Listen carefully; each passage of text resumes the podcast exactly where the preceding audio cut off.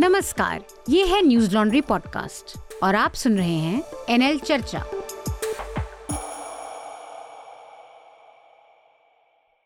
नमस्कार, मैं हूँ अतुल चौरसिया। आपका खर्चा, आपकी चर्चा हफ़्ता दर हफ़्ता। हम एक बार फिर से लेकर आए हैं न्यूज़ लॉन्ड्री का हिंदी पॉडकास्ट एनएल चर्चा। इस हफ़्ते चर्चा में कई सारी चीज़ें हैं जिन पर हमें बातचीत करनी है बहुत सारी घटनाएँ हुई हैं जिनके बारे में आपको हम जानकारी देंगे। आ, लेकिन सबसे पहले जो काम है वो है कि जो इस हफ़्ते चर्चा में शामिल हमारे मेहमान हैं उनके बारे में मैं आपको जानकारी दे दूँ।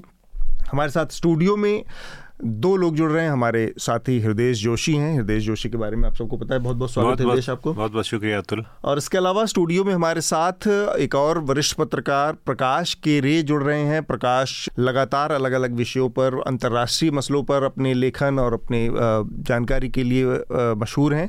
तो आज हम उनसे कुछ विषयों पर बातचीत करेंगे जो कि अमेरिका भारत के प्रधानमंत्री का जो अमेरिका दौरा था उससे जुड़ी कुछ घटनाएँ हैं या फिर रूस में कुछ जो घटनाक्रम हुए हैं उसके बारे में हम प्रकाश से थोड़ा जानेंगे। आपका भी स्वागत प्रकाश। और ऑनलाइन हमसे हमारे दो साथी जुड़ रहे हैं हमारे साथ जुड़ रही हैं विनीता पांडे। विनीता पांडे सीनियर एडिटर हैं एशियन एज की।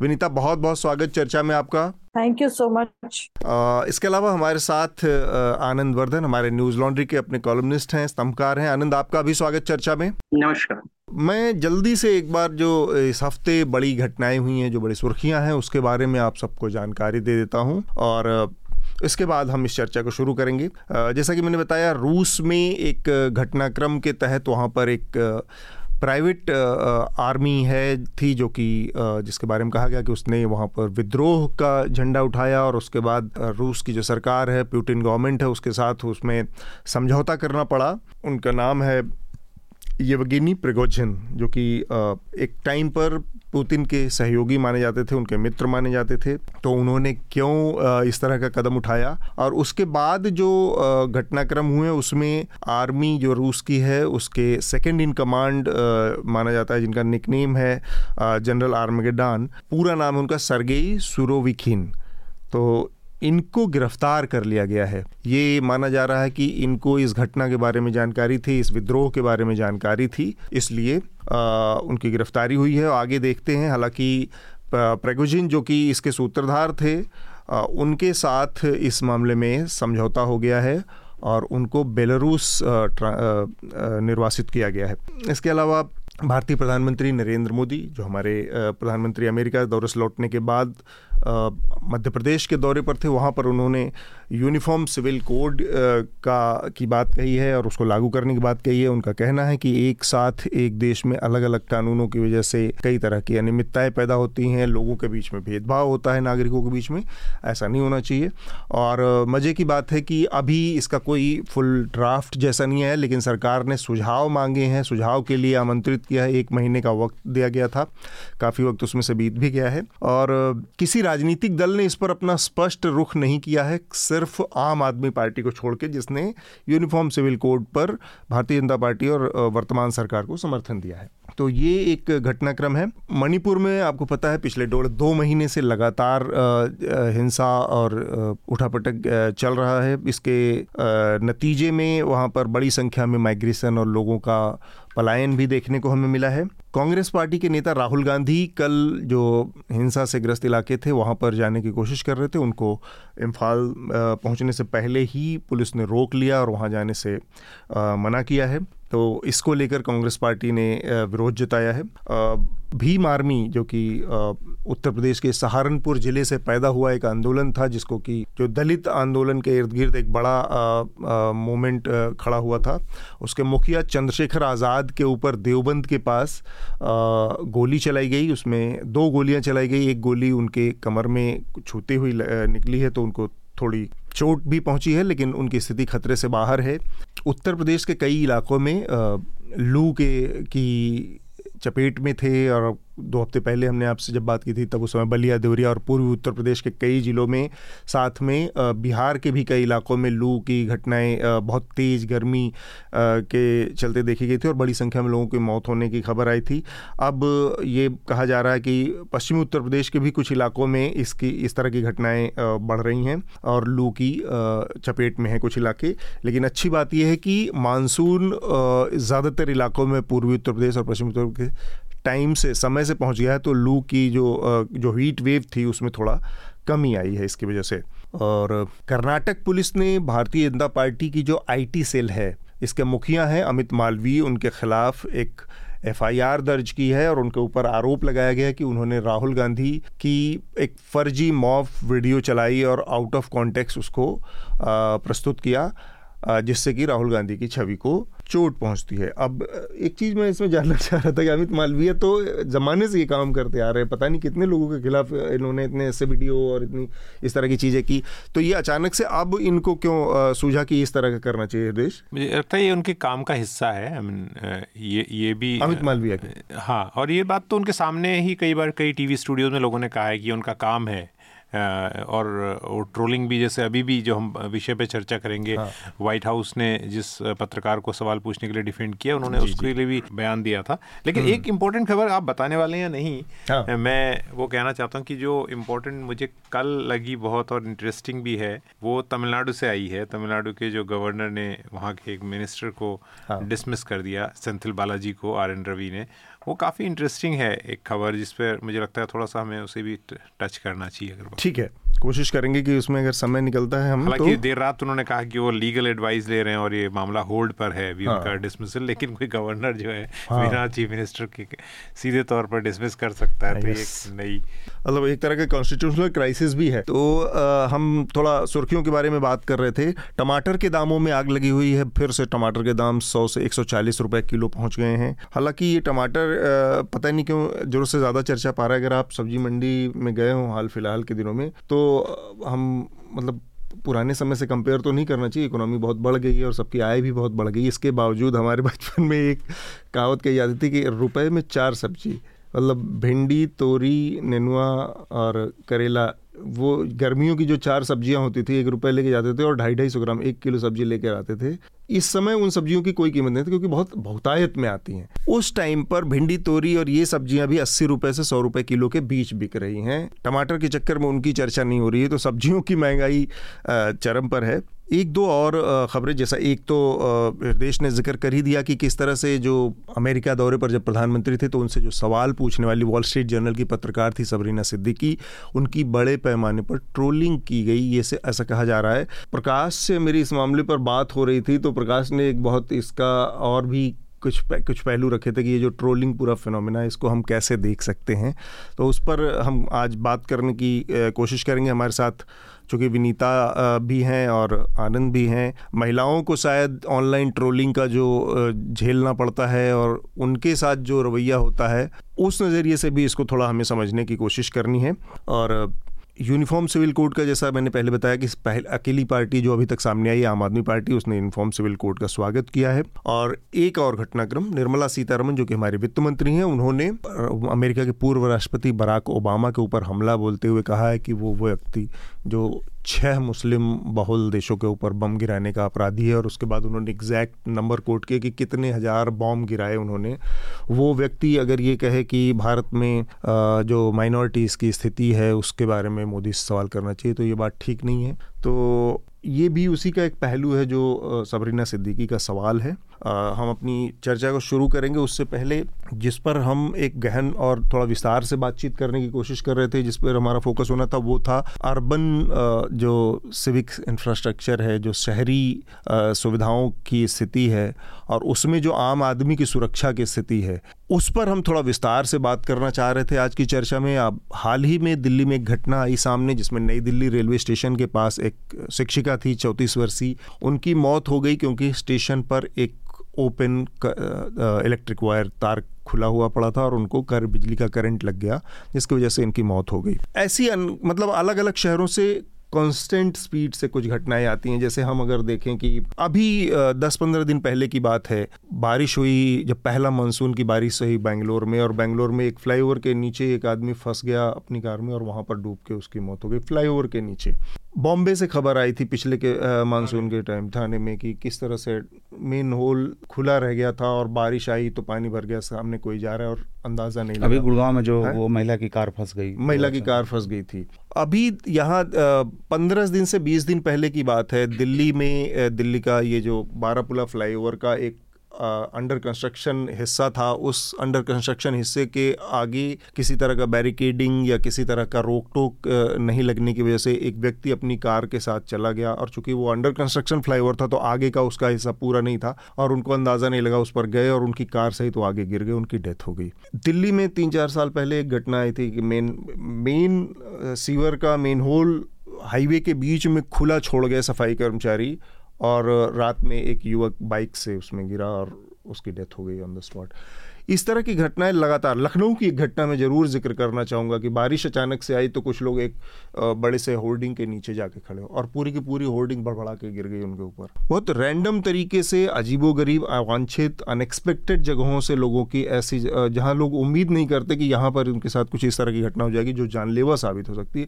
इस तरह की घटनाएँ लगातार शहरों में सुनने को मिलती हैं। बहुत लोगों को लगता है कि मतलब आप सोच भी नहीं सकते कि यार ऐसे तरीके से भी किसी की मौत हो सकती है। फिर आपके अंदर ही शहरों को लेकर हमारे यहाँ इतना और शहरों में जो जो लापरवाहियाँ हैं, इसकी अकाउंटेबिलिटी जो फिक्स होनी है, जैसे नई दिल्ली रेलवे स्टेशन का ही मामला ले लें हम या मेन होल पब्लिक मनी का इन्वेस्टमेंट बहुत बड़े पैमाने पर होता है। लोगों का जो उसके लिए जिम्मेदार लोग हैं, वो पब्लिक मनी और टैक्स के पैसे से उनकी, उनका खर्च चल रहा है, उनकी, उनका, उनकी सैलरी जा रही है, उनको बीस तरह की और सुविधाएँ मिल रही हैं।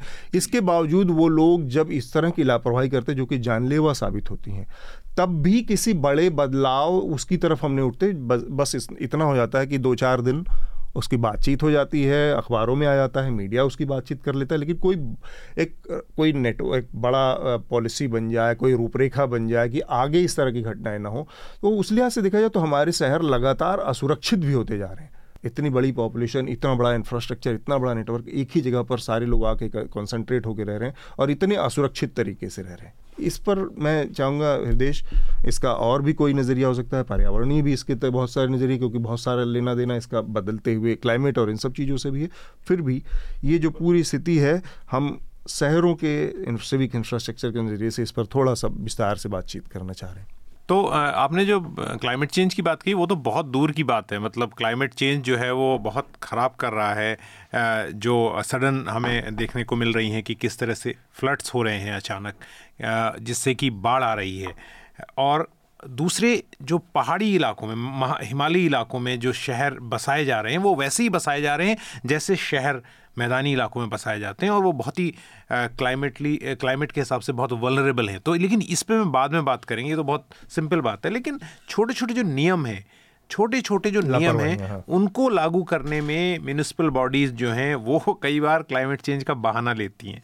आप अगर सीवेज अपनी नालियों को साफ़ नहीं करेंगे तो वो बरसात में ज़रूर फ्लडिंग करेंगी। उसके लिए क्लाइमेट चेंज को या एक्सट्रीम वेदर कंडीशन को दोष देना बिल्कुल गलत है। तो पहली चीज़ तो ये है। दूसरा ये कि जो लॉ का इम्प्लीमेंटेशन है। उनके लिए नागरिकों के लिए तो बाद में पहले जो बना रहे हैं हम्म। शहर बसा रहे हैं आप जितनी मल्टी स्टोरीड बिल्डिंग बन रही हैं जितने पुराने घर हैं क्या उनकी उन उन पर नज़र है कि कितने समय बाद आपको रिव्यू करना है? बिल्डिंग्स को गिराया भी जाता है बनाने के बाद कि इतने लाइफ टाइम के बाद जैसे हम देखते हैं मुंबई में इस्लाम इलाकों में के इलाकों में या पुरानी दिल्ली के इलाकों में बिल्डिंग्स गिर जाती हैं अचानक क्योंकि कोई इस बात का आकलन नहीं करता है कि इस बिल्डिंग की लाइफ हो गई है और ये ओवर स्ट्रेस्ड है कभी भी गिर सकती बिजली की तारें जो आपने कहा तो ये इसको एकदम लोग सिविक सेंस कहते हैं। सिविक सेंस जो है वो लोगों के ऊपर है कि वो कैसे रहते हैं लेकिन उससे पहले लॉ का इम्प्लीमेंटेशन और दूसरा जैसे कई बार फिर से मैं आऊँगा कि कई बार ऐसे इलाकों में जहाँ नहीं घर बनने चाहिए वहाँ पर अगर घर बनते हैं जैसे नदियों के किनारे तो केदारनाथ डिजास्टर में हमने देखा हम्म, हम्म। कि किस तरह से लोगों के घर बह गए थे। तो वो केवल लोगों की गलती नहीं होती है वो इसलिए भी होती है क्योंकि बहुत बड़ा उसमें करप्शन इन्वॉल्व होता है और खुद जो अधिकारी हैं सरकारें हैं वो लोगों को वहाँ पर ज़मीन बेचने का घोटाला करती हैं और बसाती हैं तीसरी और आखिरी चीज़ ताकि बाकी गेस्ट बात करेंगे वो ये कि कई बार नई नई राजधानियों के नाम पर ऐसे शहर बसाए जाते हैं हम्म। जो बिल्कुल पैसे पैसे का मिसयूज है और इसका उदाहरण मैं एक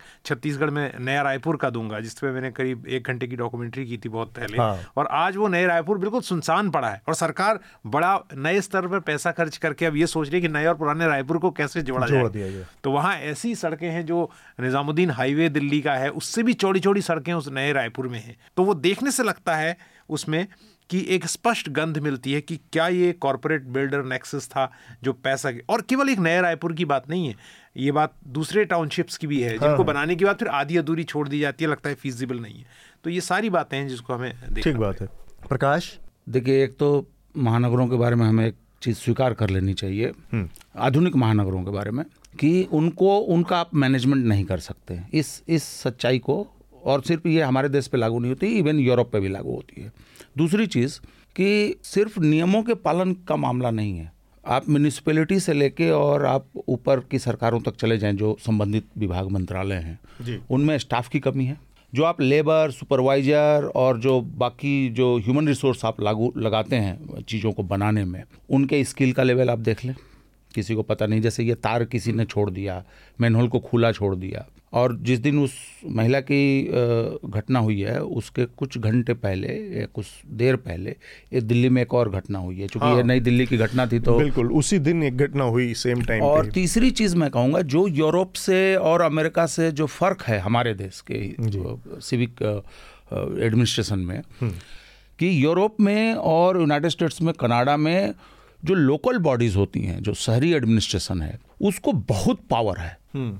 और उसको अख्तियार दिए गए हैं वो नियम बना सकते हैं वो फाइन लगा सकते हैं वो बहुत तरीके की चीज़ें कर सकते हैं हमारे यहाँ जो म्यूनिसपलिटीज़ हैं या नगर निगम हैं कुछ को छोड़ दें आप बम्बई पूना दिल्ली, दिल्ली कुछ जो धनी जो सोकॉल्ड धनी हैं हम्म।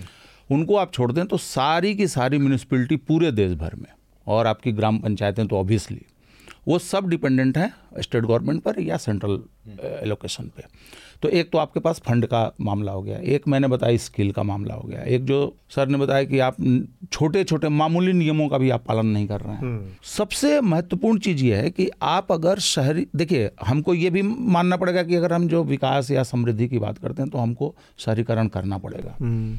तो उस शहरीकरण को क्या हम बहुत छोटे समय के लिए देखें जैसे अभी कहा जाने लगा कि एक फ्लैट की कीमत जो आमतौर पे दिल्ली के सबर में जो फ्लैट्स हैं उनकी कीमत उनका जो उनकी एज जो है वो बीस साल है हम्म। कुछ जो पहले बने हैं उनकी चालीस साल है लेकिन आपको बीच में बहुत सारी चीज़ें उनके साथ करनी पड़ेंगी तो जिस सिविलाइजेशन का जिस सोसाइटी की सोच 20 साल और 40 साल हो हम्म। उससे आप कैसे अपेक्षा कर सकते हैं कि वो एक ऐसा शहर ऐसा नगर बना सकता है जो कि पुराने नगरों की तरह हो और अंतिम बात मैं ये कहूँगा कि जैसे इन्होंने पहाड़ों के बारे में कहा हम्म। और यही बात लागू होती है पेड़ पौधों के बारे में आप लोकल क्लाइमेट लोकल मटेरियल भी जो मैं मैं अगर मान लीजिए कि कश्मीर में घर बना रहा हूँ और बिहार में घर बना रहा हूँ आप अगर ग्वालियर साइड में जाएँ तो वहाँ जिस तरीके के पत्थर मिलेंगे हम्म।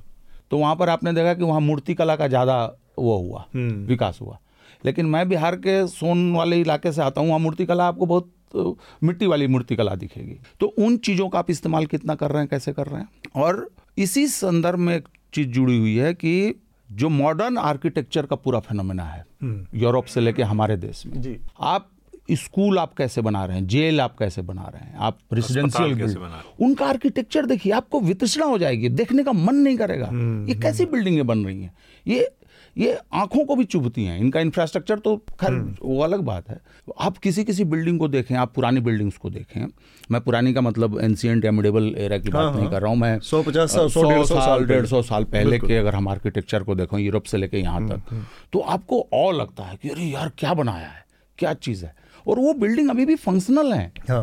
वो डैम्स फंक्शनल हैं और हमारे यहाँ आपको रोज शीशा बदलना है रोज उसकी शीशे की रगड़ाई करनी है रोज आपका कुछ ना कुछ प्लम्बिंग का काम बिजली का काम दरवाजे का काम बारिश हो गई सीलन हो गया आपका दरवाज़ा अटकने लगता है हम्म। तो ये सार कई लेयर्स पे मामला है और मैं इस संकट को सिर्फ़ एडमिनिस्ट्रेटिव या फिनेंशियल या मैनेजरियल प्रॉब्लम नहीं मानता हूँ मैं मानता हूँ कि आप आप अगर अपने रहने काम करने की जगह खाने पीने का ढंग आप अगर नहीं सेट कर पा रहे हैं तो फिर आप क्या सिविलाइजेशनल बिल्कुल ठीक बात है। डिस्कोर्स क्या है और डायरेक्शन क्या है? ठीक बात। विनीता से मेरे से हृदय के पास एक दो क्वेरीज हैं फिर बाद में लेंगे। विनीता आप ये जो जिस तरह घटनाएँ हम एक तरह से एक एक सेंस ऑफ़ इनसिक्योरिटी पैदा करता है कि आप जिन शहरों में रह रहे हैं जिस जिस माहौल में रह रहे हैं जिस आ, मतलब पर्यावरण में अगल बगल रह रहे हैं वो आपके अंदर एक भरोसा नहीं पैदा करता कि आप पूरी तरह से सुरक्षित हैं, आप कहीं गए और सुरक्षित वापस घर लौट कर आ सकते हैं। किसी भी तरीके से और बहुत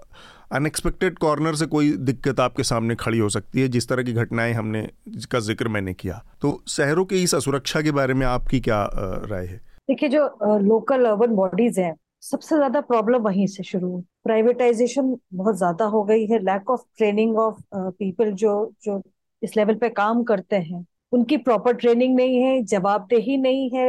हम जब हम अपने काउंसलर चुनते हैं जी। तो हम उम्मीद करते हैं कि ये बहुत बेसिक इंफ्रास्ट्रक्चर में वो लोग उसमें थोड़े एक्टिवली इन्वॉल्व होंगे। अनफॉर्चुनेटली इलेक्शन होने के बाद सब भूल जाते हैं। नालियाओं को साफ़ करने के लिए रेजिडेंट्स को मैं अपना एग्ज़ाम्पल देती हूँ कि मेरे घर के आसपास नालियाँ भर रही हैं और हर बार मुझे छह छह महीने पे मेल भेजना पड़ता है जो हमारे लोकल काउंसिलर हैं या एमपी हैं या एमएलओ को कि प्लीज़ आप नालियाँ क्लीन कराइए। इसका कोई रूटीन मेंटेनेंस वर्क नहीं है। नालियों के ढक्कन जो मेन हॉल्स के ढक्कन है वो अक्सर टूटे हुए हैं। कोई इनकी रिपेयर नहीं होती है कोई इनकी एक इंस्पेक्शन भी नहीं होती है। कई बार क्या होता है मेरे आँखों के सामने ही हुआ है।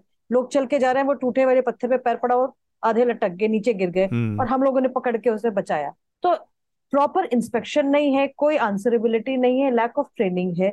और जो चौथी चीज़ है जो हेवी प्राइवेटाइजेशन हो रहा है इसलिए जो आता है वो अनट्रेंड है सस्ते में आपने काम कराया भेज दिया ज़्यादा से ज़्यादा आप उसे हटा सकते हैं क्योंकि वो दिहाड़ी मजदूर क्वालिटी तो कंट्रोल नहीं है। जी क्वालिटी कंट्रोल नहीं है किसी चीज़ पर प्राइवेटाइजेशन क्योंकि एक, एक सिस्टम ही हमारा कोलैप्स कर गया है तो अब उसमें क्या होता है कि आप हमारा जो एक पूरा लाइन ऑफ़ आंसरेबिलिटी है जो जवाबदेही है अकाउंटेबिलिटी है वो खत्म है। हम्म। आपकी जान चली गई ये ये इनके मतलब मुझे लगता है कि हम लोग पे न्यूज़ पेपर में और मीडिया में हम शोर मचा रहे हैं लेकिन मुझे लगता है आम आदमी थोड़ा सा अब हो सकता है सतर्क हो लेकिन अब अब अभी भी दिल्ली में घूमिए जगह जगह केबल वायर्स लटकी हुई हैं जगह जगह आपके जो इलेक्ट्रिक पोल्स हैं उनकी वायर्स निकली है कोई भी उनकी बैरिकेडिंग नहीं है एनिमल्स फ्री एनिमल्स ट्रे घूमते रहते हैं इंसान तो छोड़िए जानवरों को भी करंट मार सकता है। हम्म, जगह जगह पत्ते पड़े हुए हैं प्लास्टिक से नालियाँ भरी हुई है। ये काम अच्छा गलती तो लोगों की है। डेफिनेटली हमारी भी जवाबदेही होती है कि हम कचरा गंदगी ना फैलाएँ। लेकिन जो सिविक बॉडीज हैं क्या उनका रोल नहीं है कि वो एक टाइम से सारा इंस्पेक्शन कैरी आउट करें? हर एक जोन में काफ़ी सफिशिएंट हैंड्स हैं काम करने के लिए। वो अगर अपना एक शेड्यूल बना ले मेंटेनेंस का तो क्या ये चीज़ें रोकी नहीं जा सकती हैं? क्या कॉन्फिडेंस नहीं आएगा नागरिकों में कि हाँ हमारी जो लोकल बॉडीज हैं वो एक्टिव हैं एक्टिवली इन्वॉल्व वो अभी वो पैसिव रहती है। आप कंप्लेन करेंगे तो वो एक्टिव होती है। और वो कट टू कट काम चलता है। आपने कंप्लेन किया उतना ही काम होता जी। अपने आप इनिशिएटिव लेके ये क्यों नहीं हो सकता? हमारा सिस्टम ऐसा क्यों नहीं है? आई थिंक मुझे लगता है सिटीजन्स को थोड़ा प्रोएक्टिवली डिमांड करना चाहिए। सिटीजन्स को थोड़ा प्रोएक्टिवली इन्वॉल्व होना चाहिए। तभी एक हम सिस्टम को बना पाएँगे जिसमें ये जवाबदेही बहुत ज़रूरी है। किसी की जान जाना किसी का घर बर्बाद हो जाना जो है ना ये बहुत छोटी चीज़ नहीं है। ठीक बात। विनीता जी मैं एक बात पूछना चाह रहा था कि महिलाओं के लिहाज से वैसे जैसे ये तो हमने फ़िज़िकल इंफ्रास्ट्रक्चर की बात की लेकिन अभी भी हमारे पास ना तो अ, क्योंकि क्योंकि जब हम अर्बन सिक्योरिटी की बात करते हैं प्रकाश जी तब भी हमें ये सब चीज़ें भी देखनी पड़ती हैं कि जो आपने एक तो लोकल बॉडीज़ का कहा कि पुलिस का, जो जो इम्प्लीमेंट कर रही है लॉ को, उनका व्यवहार कैसा है? अब आज रात रात को दो ढाई बजे कोई महिला अगर कामकाज से लौट रही है तो उसकी हिम्मत नहीं होगी कि वो दो डीएनडी फ्लाईओवर पर पुलिस के, के किसी कांस्टेबल से मदद मांगे। मतलब विश्वास का लेवल ये भी है।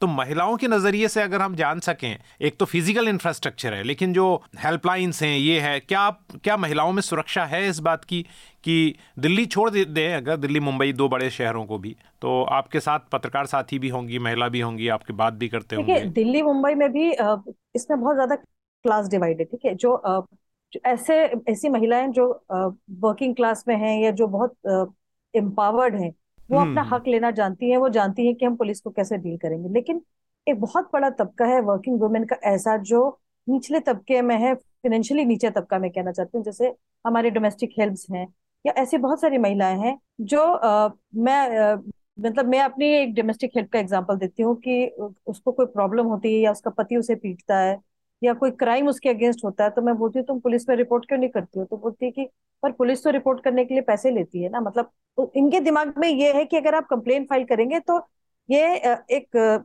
इट्स अ पेड सर्विस उन्हें नहीं मालूम कि ये उनका राइट है। तो ये पुलिस ने अपनी छवि खुद बना दी है कि हम कुछ भी करने के लिए पैसे लेते हैं। और मुझे बड़ी हैरानी हुई, मुझे उसको समझाना पड़ा कि नहीं, ये पेड सर्विस नहीं होता है। ये तो ऐसी चीज़ है जो आपका हक है। आप कंप्लेन करिए, पुलिस एक्शन लेगी। तो बोले, नहीं आप गलत बोल रही हैं। पुलिस को पैसा देना होता तब पुलिस आती है तब पुलिस एक्शन लेती हाँ। एक चीज़ इसमें तो हाँ. ये पुलिस सर्विसेज़ या जो ऐसी जो बेसिक सर्विसेज़ हैं इन लोगों को बहुत एफर्ट्स देना पड़ेगा कि लोगों में कॉन्फिडेंस आए। हम्म, हम्म। मैं मैं अपनी बात करूँगी तो मुझे अपना राइट लेना आता है लेकिन ऐसे बहुत सारे लोग हैं जो जो डर के हमारे चुप रह जाते हैं क्राइम को टॉलरेट कर लेते हैं हाँ। क्योंकि उनको पुलिस में कॉन्फिडेंस नहीं है। भले ही वहाँ पे महिला ही पुलिस क्यों ना हो। बात, बात करने का तरीका इन्हें नहीं आता है। पहला जबान पे जो है वो सेंसिटिविटी नहीं है कि कोई परेशान होके आया तो आप उसे ठंडा कीजिए, पानी दीजिए उसे थोड़ा सिंपथेटिकली कंपैशन से डील करिए। ये चीज़ें हमारी सिक्योरिटी फोर्सेस में नहीं है। हाँ ठीक बात है। आनंद, इसका एक और पहलू है जिस पर मैं आपकी टिप्पणी लेकर और फिर चाहूँगा कि चूँकि प्रकाश ने उस इशू को उठाया कि पैसे का लैक ऑफ़ फंड की भी बात आती है, लेकिन ये बात अगर हम दिल्ली, बॉम्बे बॉम्बे के कॉन्टेक्स्ट में करें तो ये बहुत धनी है और ये सरप्लस स्टेट जैसी स्थिति है, इनकी यहाँ पर पैसे का वो मसला नहीं है। यहाँ पर जो दिक्कत हमें सामने आती है, वो सामने आती है कि एक रिस्पॉन्सिबिलिटी को लेकर लेथार्जी का, एक लापरवाही का भाव सरकारी जो काम को लेकर एक धारणा बन गई कि सरकारी कर्मचारी है, लापरवाह होगा, वो चीज़ कदम कदम पर दिखती है। अब अगर मेन होल खोल कर कोई छोड़ के चला गया और उसकी वजह से हुई। दूसरा ये कि हमारे यहाँ सरकारी सिस्टम में अकाउंटेबिलिटी फिक्स करने का सिस्टम लगभग ज़ीरो है कि जिस आदमी ने, जिस आदमी की की, के अंडर में वो पर्टिकुलर पोल था, जिसने वहाँ रिपेयरिंग की, जिसने वहाँ पर तार छोड़ दिया, उसके खिलाफ क्या कार्रवाई हुई? जिस आदमी ने मेन होल का ढक्कन खोल खुला छोड़ा क्या उसके खिलाफ कल्पेबल होमिसाइड या इस तरह का कोई कार्रवाई हुई कि जिसने गैर इरादतन हत्या हुई हो मौत हुई एक आदमी की मर गया? ये जो सिस्टम सफ़ाई कर्मचारी मर जाते हैं। हाँ सब सफ़ाई कर्मचारी मर रहे हैं जो पे जो मैनुअल स्कवेंजिंग में यहाँ हाथ से सफ़ाई घुस गए सीवर होल में। अकाउंटेबिलिटी का मामला ज़ीरो है हमारे यहाँ। इसकी वजह से ये जो अनएक्सपेक्टेड मतलब अवांछित तरीके से लोगों की मौत हो जाती है। उस पर भी हम एक दो दिन बाद, और एक लिहाज से मैं कहूँ तो हम एकदम से इम्यून भी होते जा रहे धीरे धीरे कि ठीक है, आज हुआ, कल भूल गए। हम, हमारे अंदर मतलब कोई बहुत ज़्यादा उसको लेकर उत्तेजना भी इस तरह की नहीं होती इन जनरल कि यार, ऐसे किसी की मौत नहीं होनी चाहिए। और वो भी इस उम्र में अकाल मौतें मतलब जब आप चालीस साल, तीस साल, पैंतीस साल बच्चे बाईस साल, बीस साल के हैं, जब आपके पास देने के लिए बहुत कुछ है, तब आपके, आप के साथ इस तरह की घटनाएँ हो रही आनंद?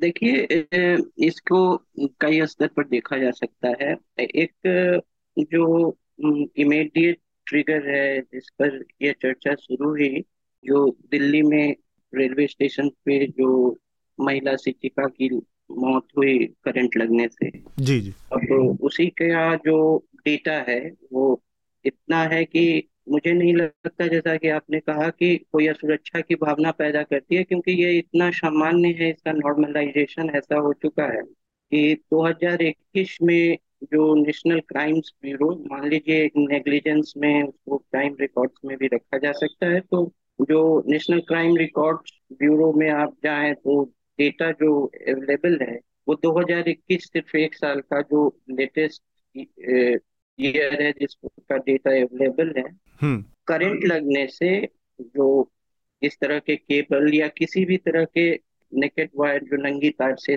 करंट लगने से मृत्यु की संख्या सिर्फ़ 2021 में भारत में बारह हज़ार पाँच सौ जो कि प्रत्येक दिन चौतीस ऐसी मौतें हुई हाँ। प्रत्येक दिन दो हज़ार इक्कीस में चौतीस मृत्यु सिर्फ़ करंट लगने से हुई। तो जब सामान्यकरण इसका ऐसा हो चुका है नॉर्मलाइजेशन ऐसा हो चुका है तो हर दिन आप जो है एक भाग्य के विरुद्ध एक युद्ध जीतते हैं अगर जीवित हैं तो पब्लिक स्पेस में। जी। तो और एक इसमें यही सब जब चल रहा था जैसे पैरेलल घटना है जैसे लक, आप मैनहोल की बातें कर रहे हैं जैसे नीचे तो आप कहीं खिसक कर अपनी जान दे ही सकते हैं ऊपर से भी आप पर हमला हो सकता है होर्डिंग गिरने से। जी। जो बिलबोर्ड्स गिरने से लखनऊ में मौतें हुई उसी समय तमिलनाडु में कोयम्बटूर में बिलबोर्ड्स जो है जो होर्डिंग गिरने से मौत जी, जी। हुई और कोयम्बटूर में जो होर्डिंग थी वो भी इलीगल।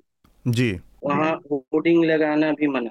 तो ये उत्तर और दक्षिण में दोनों में एक मृत्यु का एक हवाई हमला जो है लखनऊ से लेके कोयम्बटूर तक है। हम्म हम्म।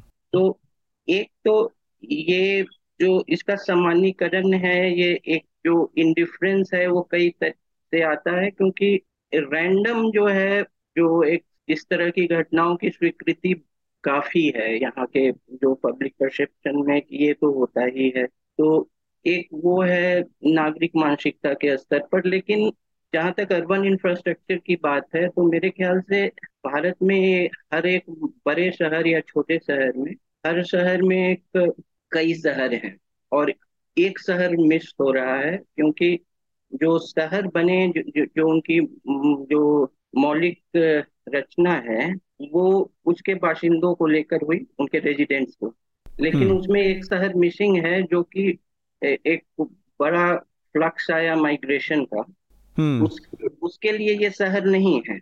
लेकिन जो बस्टिंग एट द सीम्स में इंफ्रास्ट्रक्चर पे प्रेशर है वो एक बड़े माइग्रेंट इन्फ्लक्स के कारण है जो कि जिसका राजनीतिक पहलू पार्टियाँ दूसरी तरह से ले सकती हैं लेकिन every Indian city has one city missing hmm hmm. जो कि एक्चुअली दो शहरों का समावेश हो सकता है। तो अब ऐसे कैसे ये सिर्फ़ महान नगरे नगरों में नहीं जो जो टीयर टू सिटीज़ हैं, जैसे लखनऊ हुआ, इंदौर हुआ, पटना हुआ, ये सब में भी है। पटना में तो एक मतलब वाक्य जो एक एपिसोड इसको बहुत अच्छे से दिखाता है कि उन्नीस में वो कोई अर्बन फ्लडिंग का मामला नहीं था कि बहुत, लेकिन एक सामान्य बारिश से जो है इतनी स्थिति हो गई खराब कि और म्यूनिसिपल बॉडीज ने ऐसे हाथ खड़ा कर दिया कि पटना हाई कोर्ट ने आर्मी को बुलाया वाटर डिस्पर्शन के लिए। हम्म हम्म। आर्मी की सेवाएँ लेनी पड़ी।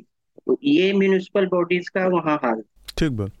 हाई कोर्ट के ऑर्डर वो भी हाई कोर्ट के ऑर्डर के बाद। तो आ, एक तो ये है और जैसा कि और, और वक्ताओं ने भी मेरे पहले कहा कि लॉ इन्फोर्सिंग बॉडीज वगैरह का तो है ही लेकिन एक जैसे ये सब एक सनक में होता है जैसे कि कंसिस्टेंस जो कंसिस्टेंसी होनी चाहिए पॉलिसीज़ में जैसे कि कोई अधिकारी आया या कोई ऐसा कार्यबल आया किसी अधिकारी के निगरानी में तो उस समय लगता है काफ़ी काम हो रहा है। और और उस और जो उसका कई नियमों का उल्लंघन कर रहे हैं उन्हें दंड भी मिल रहा है। लेकिन जो प्यूनिटिव मेजर से अनुशासन आता है कई चीज़ों में वो कंसिस्टेंसी से आती है। ये नहीं कि दो दिन कोई आया और, और कुछ कहा कि भाई आपको हम्म। दंडित किया जाएगा। उसके बाद कुछ नहीं है और अ, फिर लोगों को लगता है कि ये सब है इसी तरह मौसमी बरसात है ये चला जाएगा और हम्म इस, हम्म। इस तो ऐसा जैसे एक मैं उदाहरण देता हूँ कि आ, और दिल्ली मेट्रो में जो ए, के, कई स्टेशनों के आगे जो पार्किंग है वो काफ़ी रोड से जो बहुत सटी हुई, जो लगाते हैं ई रिक्शा या आरटीवी वगैरह, उसको पुलिस कभी कभी पुलिस जो है कार्रवाई में उसे हटवा देती है। वो दो चार दिन हटा रहता है, लेकिन ऐसे पब्लिक तो इस चीज़ को सपोर्ट करती है। अगर इसमें कंसिस्टेंसी रहती है कि लेकिन एक्चुअली पब्लिक उसका विरोध करती है क्योंकि वो जानती है कि ये दो चार दिन ऐसा करेंगे और उन्हें आदत पड़ गई है कि मेट्रो स्टेशन से आकर वो ई रिक्शा लेने। की तो ये दो चार दिन करेंगे और उसमें जो एक वक्ता बता रहे थे उसमें एक भ्रष्टाचार का भी जो पब्लिक परसेप्शन है कि ये पैसा खाने के लिए ऐसा करते हैं। हम्म हम्म। दो चार दिन ऐसा ये करेंगे और उसके बाद जो है वो फिर से तो ई रिक्शा लगेगी। अगर इसमें पब्लिक परसेप्शन ऐसा बनता है कि नहीं है सबके भलाई के लिए है और ये अच्छा अच्छा कदम है सबके भलाई के लिए तो ये तब बनता है जब सालों भर इसमें कंसिस्टेंसी रहे। हम्म हम्म हम्म। लेकिन ये जो तुगलकनुमा टाइप का कि कभी कुछ कर दिया कभी कुछ कर दिया तो एक एक एक रुकता भी ज़रूरी है। प्रकाश हाँ आप कुछ जोड़ रहे थे अभी इसमें? मैं लगातार दो दिन मेरे भतीजा भतीजी आ रहे थे अलग अलग तारीखों को वो रशिया में पढ़ते हैं। तो मैं एयरपोर्ट जा रहा था तो एक दिन मैंने जल्दी जल्दी जाना था मैंने ऑटो पकड़ लिया। ऑटो वाला बहुत दूर मुझे छोड़ा बोला कि सर नहीं अंदर आप जा सकते हैं ऑटो अलाउ नहीं है। अब मुझे बहुत गर्मी में दोपहर में ढाई तीन बज रहे थे मुझे बहुत लंबा पैदल जाकर टर्मिनल थ्री जाना पड़ा। तो एक तो इंफ्रास्ट्रक्चर का जो ये बता रहे थे कि पब्लिक कैसे उसको देखती है। लास्ट माइल कनेक्टिविटी जो है। हाँ तो हमको ये भी देखना चाहिए कि ये जो हम लोग अतिक्रमण के नाम पे या जैसे ये हटाए जाते हैं इनको लेके हम पब्लिक भी कहती दूसरे मोहल्ले में अगर मैंने सुना कि अतिक्रमण हटाया गया मुझे खुशी हो गई। हटाया जाना चाहिए यार ये कहीं भी ठेला लगा रहे हैं मोमो बेचने लग रहे हैं ये है वो है। लेकिन इन, इन इसका बहुत नीचे एक गहरा मामला है। अब इसी से जुड़ी हुई दूसरी चीज़ मैं आपको बताऊँ आप आपकी इनकम क्या है? हम्म। आपका आप किस स्थिति में आ रहे हैं? आप आठ घंटे दस घंटे काम करके दो घंटा मेट्रो में सफ़र करके आप मेट्रो से उतर रहे हैं तो आप चाहेंगे कि तुरंत कोई शेयर कुछ मिल जाए दस रुपये वाली मैं पहुँच जाऊँ घर? तो एक तो ये चीज़। इंफ्रास्ट्रक्चर का हाल आपको मैं बताऊँ एयरपोर्ट का। कल दोनों अराइवल पे इंटरनेशनल अराइवल पे, कल दोनों एटीएम नहीं चल रहे थे। फिर रात में मैं रेलवे स्टेशन गया हूँ आठ नंबर प्लेटफॉर्म पे आर का जो वो लगा हुआ है हाँ। जो कि पेड है नॉट फ्री वाला। हाँ। वो नहीं चला तो हर लेवल पे एटीएम तो छोड़िए सॉरी आपको रोक रहा हूँ कि वहाँ पर जब अभी मानसून आता है तो एयरपोर्ट जो फ्लडिंग होती है एयरपोर्ट हम्म, एटीएम के तो आप घर से या कहीं से लेके जाए। और जबकि क्या कंस्ट्रक्शन कर रहे हैं लगातार पता नहीं क्या हो रहा है। कुछ ना कुछ बनी रहा है अच्छे से याद है जब ये मॉडर्नाइजेशन हो रहा था एयरपोर्ट का तो उस वक्त बहुत विरोध भी इसका हुआ क्योंकि उस वक्त कम्युनिस्ट जो है सपोर्ट कर रहे थे सरकार के। तो सरकार का कंसिस्टेंट आर्गूमेंट ये था कि हमारे एयरपोर्ट्स को मॉडर्नाइजेशन की ज़रूरत है और वर्ल्ड क्लास एयरपोर्ट हमें चाहिए। तो चमक दमक में वर्ल्ड क्लास तो दिखते हैं जब तक बरसात ना हो। एक बात मैं प्रकाश जी की बात में जोड़ना चाहता हूँ ये कि अगर फिर से हिमालयी क्षेत्रों या पहाड़ी इलाकों की ओर लौटना 1890 के आसपास एग्जैक्ट ईयर मुझे नहीं मालूम पर 1890 का दशक था नैनीताल में इतनी ज़बरदस्त बाढ़ आई थी कि पूरा नैनीताल में बहुत बड़ा संकट आ गया। उसके बाद अंग्रेज़ों ने क्या किया कि उन्होंने देखा कि रिज से जो रिच से जो बाढ़ आती है उसको चैनलाइज करने के लिए उन्होंने नाले बनाए। और ये बात हमने न्यूज़ लॉन्ड्री पर एक स्टोरी की थी हम्म। जो जाके हमारे दर्शक देख सकते हैं उसका भी उसमें ज़िक्र किया था। तो उन नालों के ज़रिए अब क्या होने लगा कि पानी जो आता है चैनलाइज होके वो सीधे लेक में जाता है और लेक एक स्टोरेज की तरह काम करती है। तो लेक भी रिप्लेनिश रहती है और कोई डिज़ास्टर नहीं होता।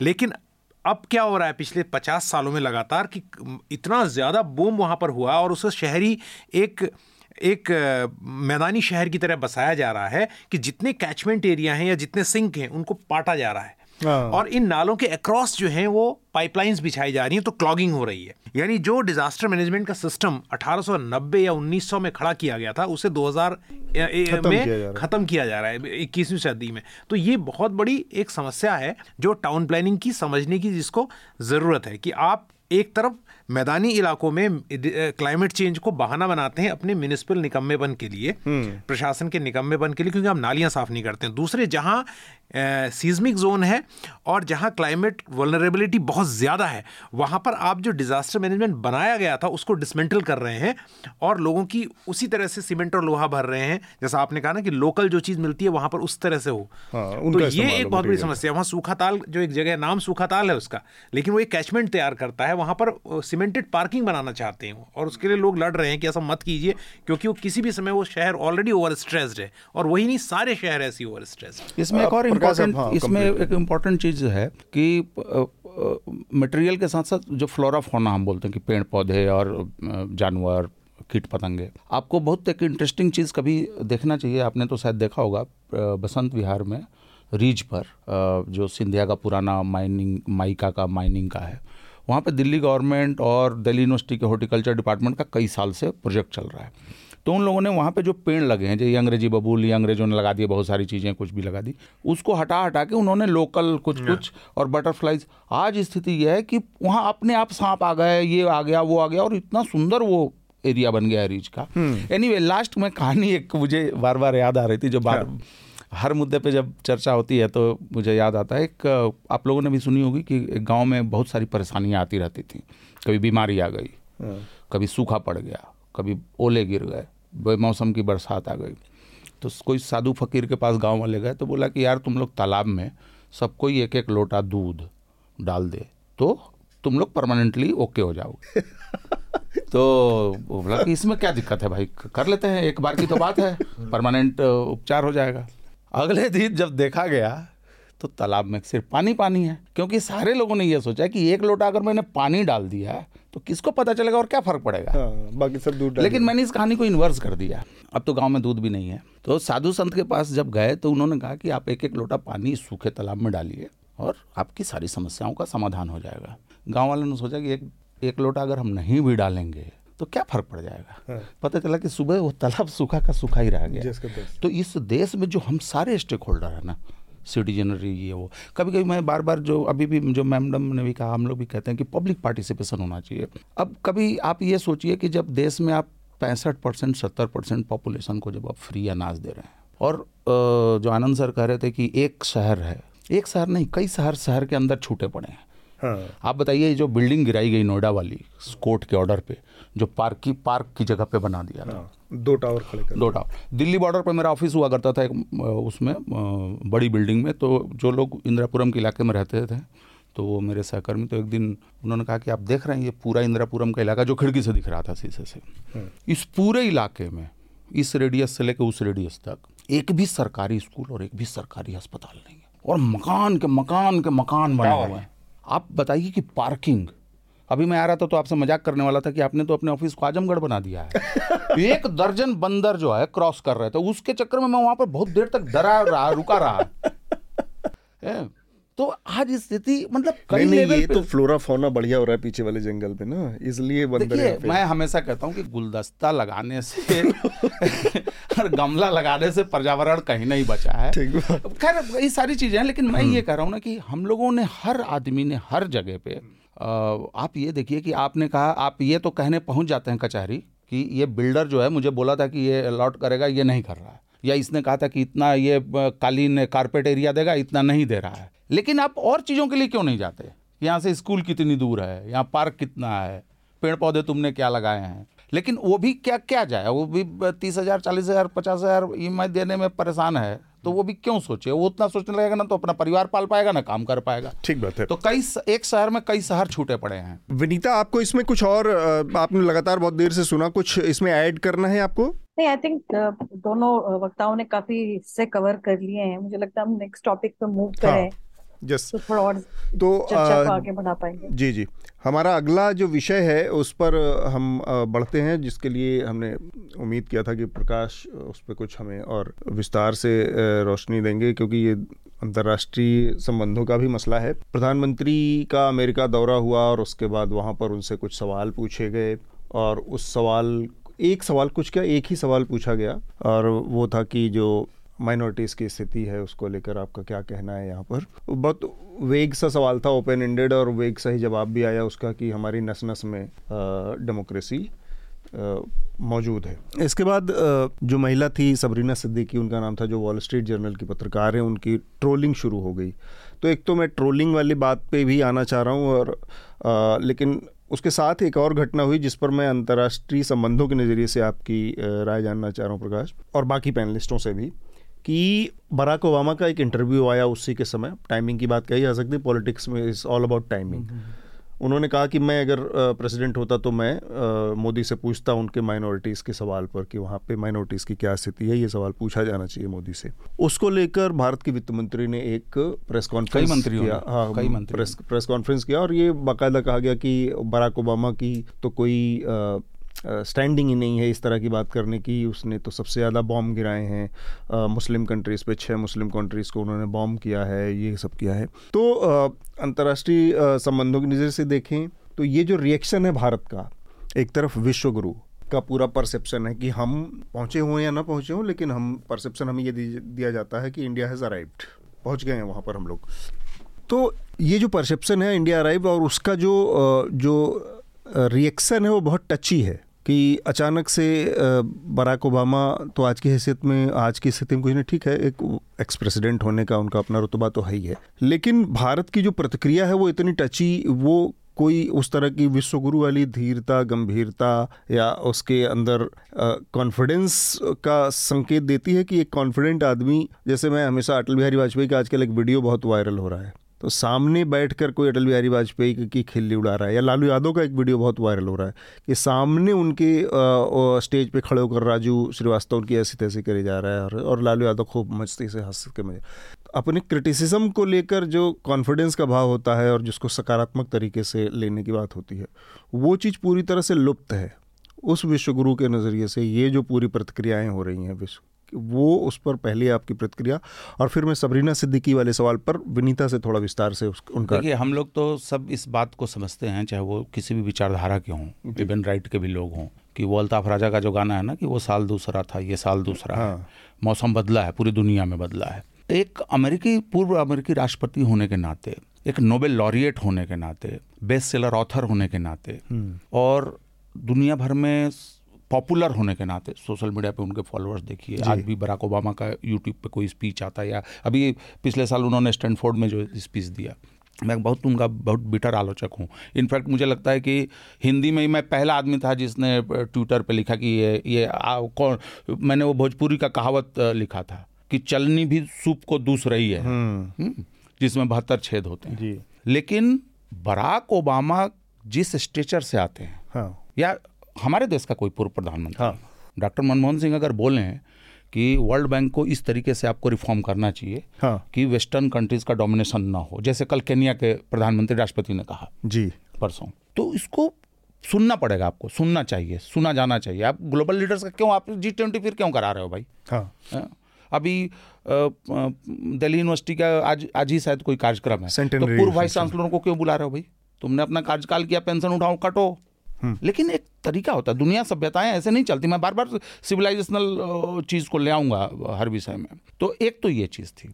मैं इस बात से भी नहीं सहमत हूँ जो भारत में बहुत सारे मीडिया के लोगों ने भी कहा मैं देख रहा था यूट्यूब वगैरह पे हम्म। कि प्राइम मिनिस्टर मोदी की यात्रा को डिरेल करने या डिस्टर्ब करने के लिए बराक ओबामा ने हाँ। इस तरीके की बात कही।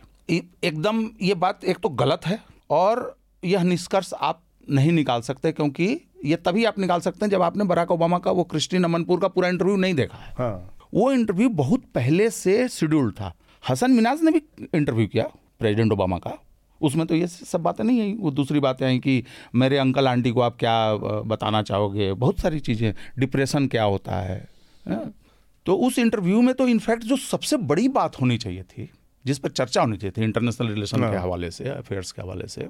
क्रिस्टीन अमनपुर ने उनसे पूछा कि क्राइमिया को क्रीमिया को जब 2014 में रसिया ने एनेक्स किया तो आपने मिलिट्री इंटरवेंशन क्यों नहीं किया? तो प्रेसिडेंट ओबामा ने कहा कि क्रीमिया में बहुत बड़ी संख्या जो थी वो रूसी बोलने वालों की थी और वहाँ की बहुत सारे लोगों को लग रहा था कि रूस जो है उनके इंटरेस्ट को रिप्रेजेंट कर रहा है और वो उनकी उनका हित चाहता है।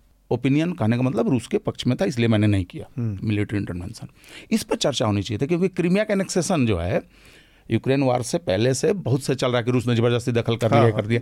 अब अमेरिकी राष्ट्रपति जो उस समय था वो इस बात को मान रहा है कि रशिया का उसमें हाँ, कि भाई वहाँ के लोगों की की एक तरीके से ये थी।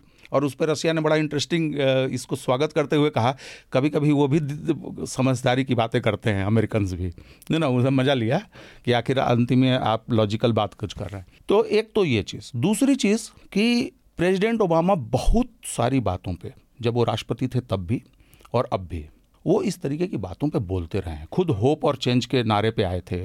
नोबेल प्राइज लेकर घुसे थे हाँ। व्हाइट हाउस में। तो एक तो पहलू ये है। दूसरा पहलू ये है इनफैक्ट वो बाइडेन एडमिनिस्ट्रेशन की भी कुछ चीज़ों की उन्होंने आलोचना की। आलोचना की।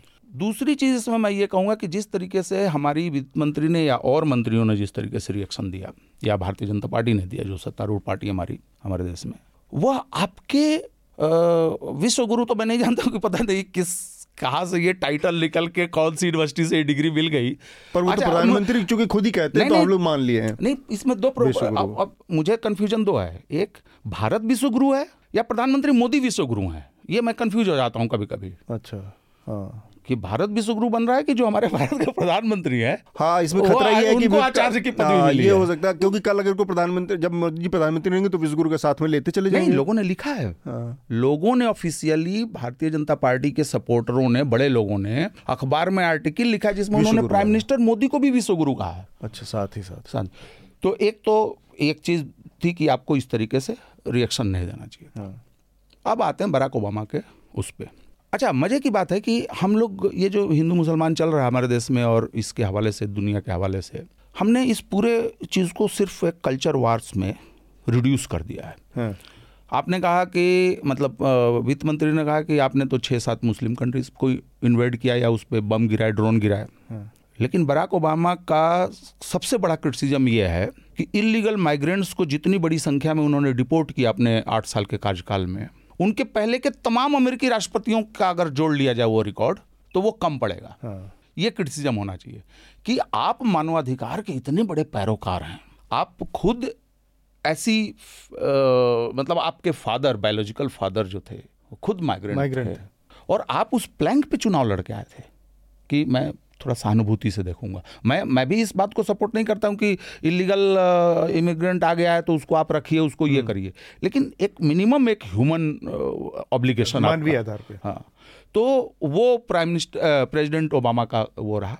ठीक बात। तीसरी चीज़ कि प्राइम मिनिस्टर प्रेसिडेंट ओबामा ने एक बहुत अच्छा काम किया था। उन्होंने पचास साल से क्यूबा के साथ जो अमेरिका का स्टैंड अप था उसको उन्होंने तोड़ा और वो पहुँचे।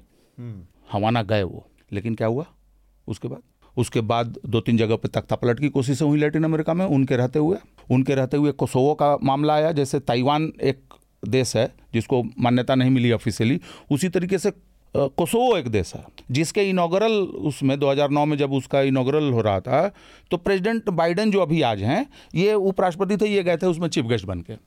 तो ये सारी चीज़ें हैं जो कि निश्चित रूप से अमेरिकन एडमिनिस्ट्रेशन को देखनी चाहिए और एक लास्ट पॉइंट इसमें मैं कहूँगा हाँ। कि अमेरिकी या बहुत सारे पश्चिमी देश पश्चिमी यूरोप के देश जो हैं वो मानवाधिकारों को माइनॉरिटी के प्रोसिक्यूशन को इन चीज़ों को एक डिप्लोमेटिक टूल के रूप में इस्तेमाल करते हैं ये लोग जब आपको प्रेशराइज करना होता है इनका स्टेट डिपार्टमेंट में एक एक डिपार्टमेंट परमानेंट बना हुआ है। वो जब माइक पॉम्पियो विदेश सचिव विदेश सेक्रेटरी ऑफ़ स्टेट थे डोनाल्ड ट्रंप के टाइम में हम्म। तो उन्होंने रिपोर्ट निकाला भारत में मानवाधिकार का हनन हो रहा है रिलीजियस माइनॉरिटी के साथ ये ये हो रहा है।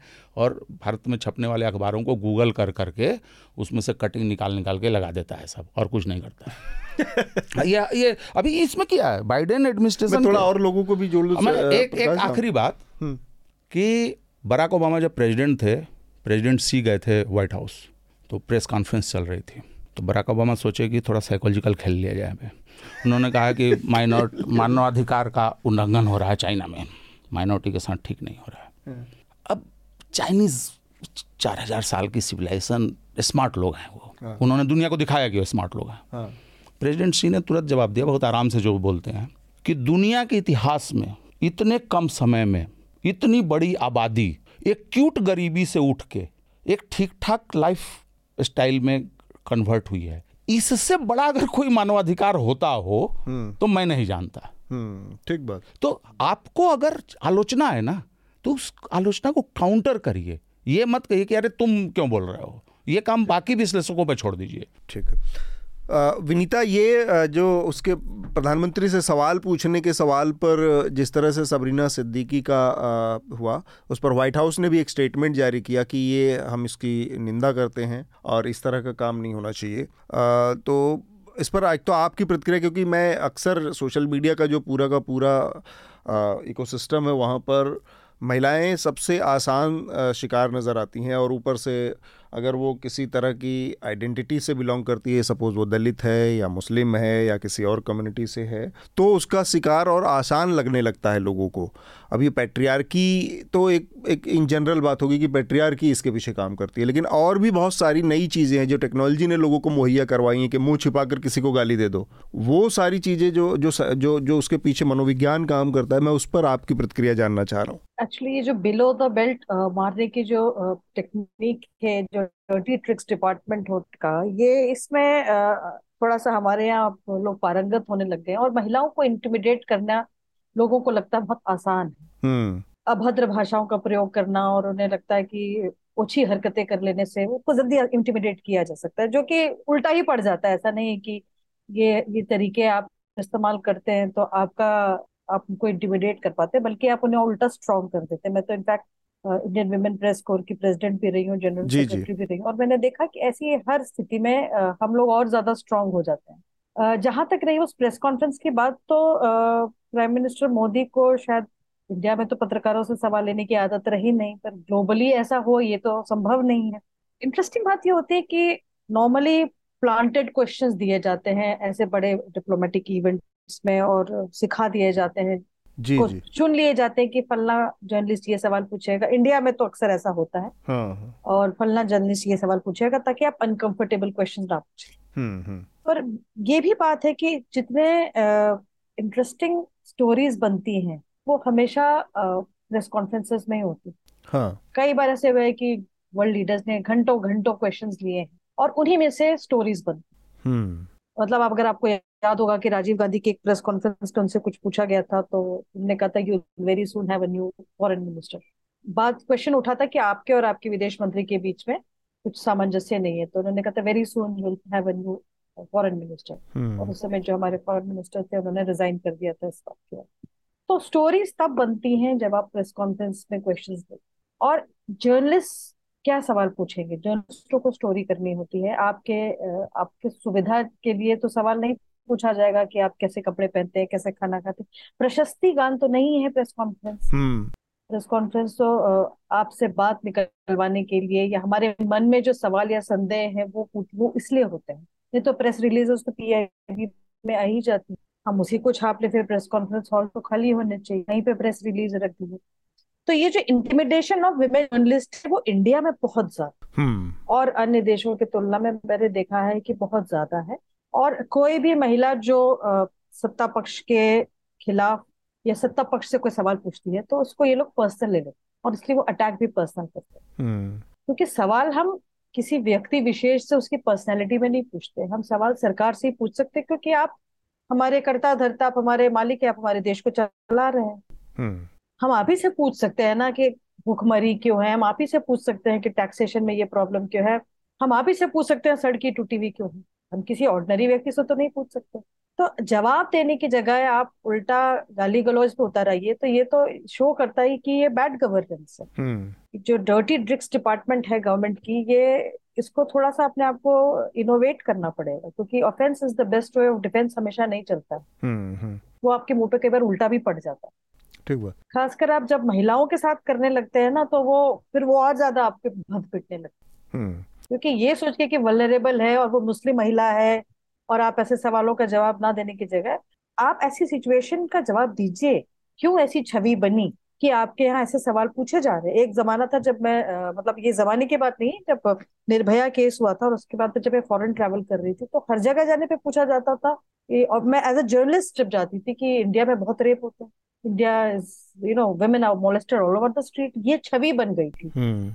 तो आपको फिर you know you answer in a proper way that man woman conflict पूरे वर्ल्ड में होता है। हम्म। Rapes happen world way world over it's just that we don't tolerate it हमारे यहाँ अगर ऐसी घटना घटी निर्भया तो लोग आक्रोश में सड़क पे आ गए। तो हम्म इसका आप जवाब दीजिए कि आपने क्या स्टेप्स लिए कि ऐसा ना आपने कानून बदले।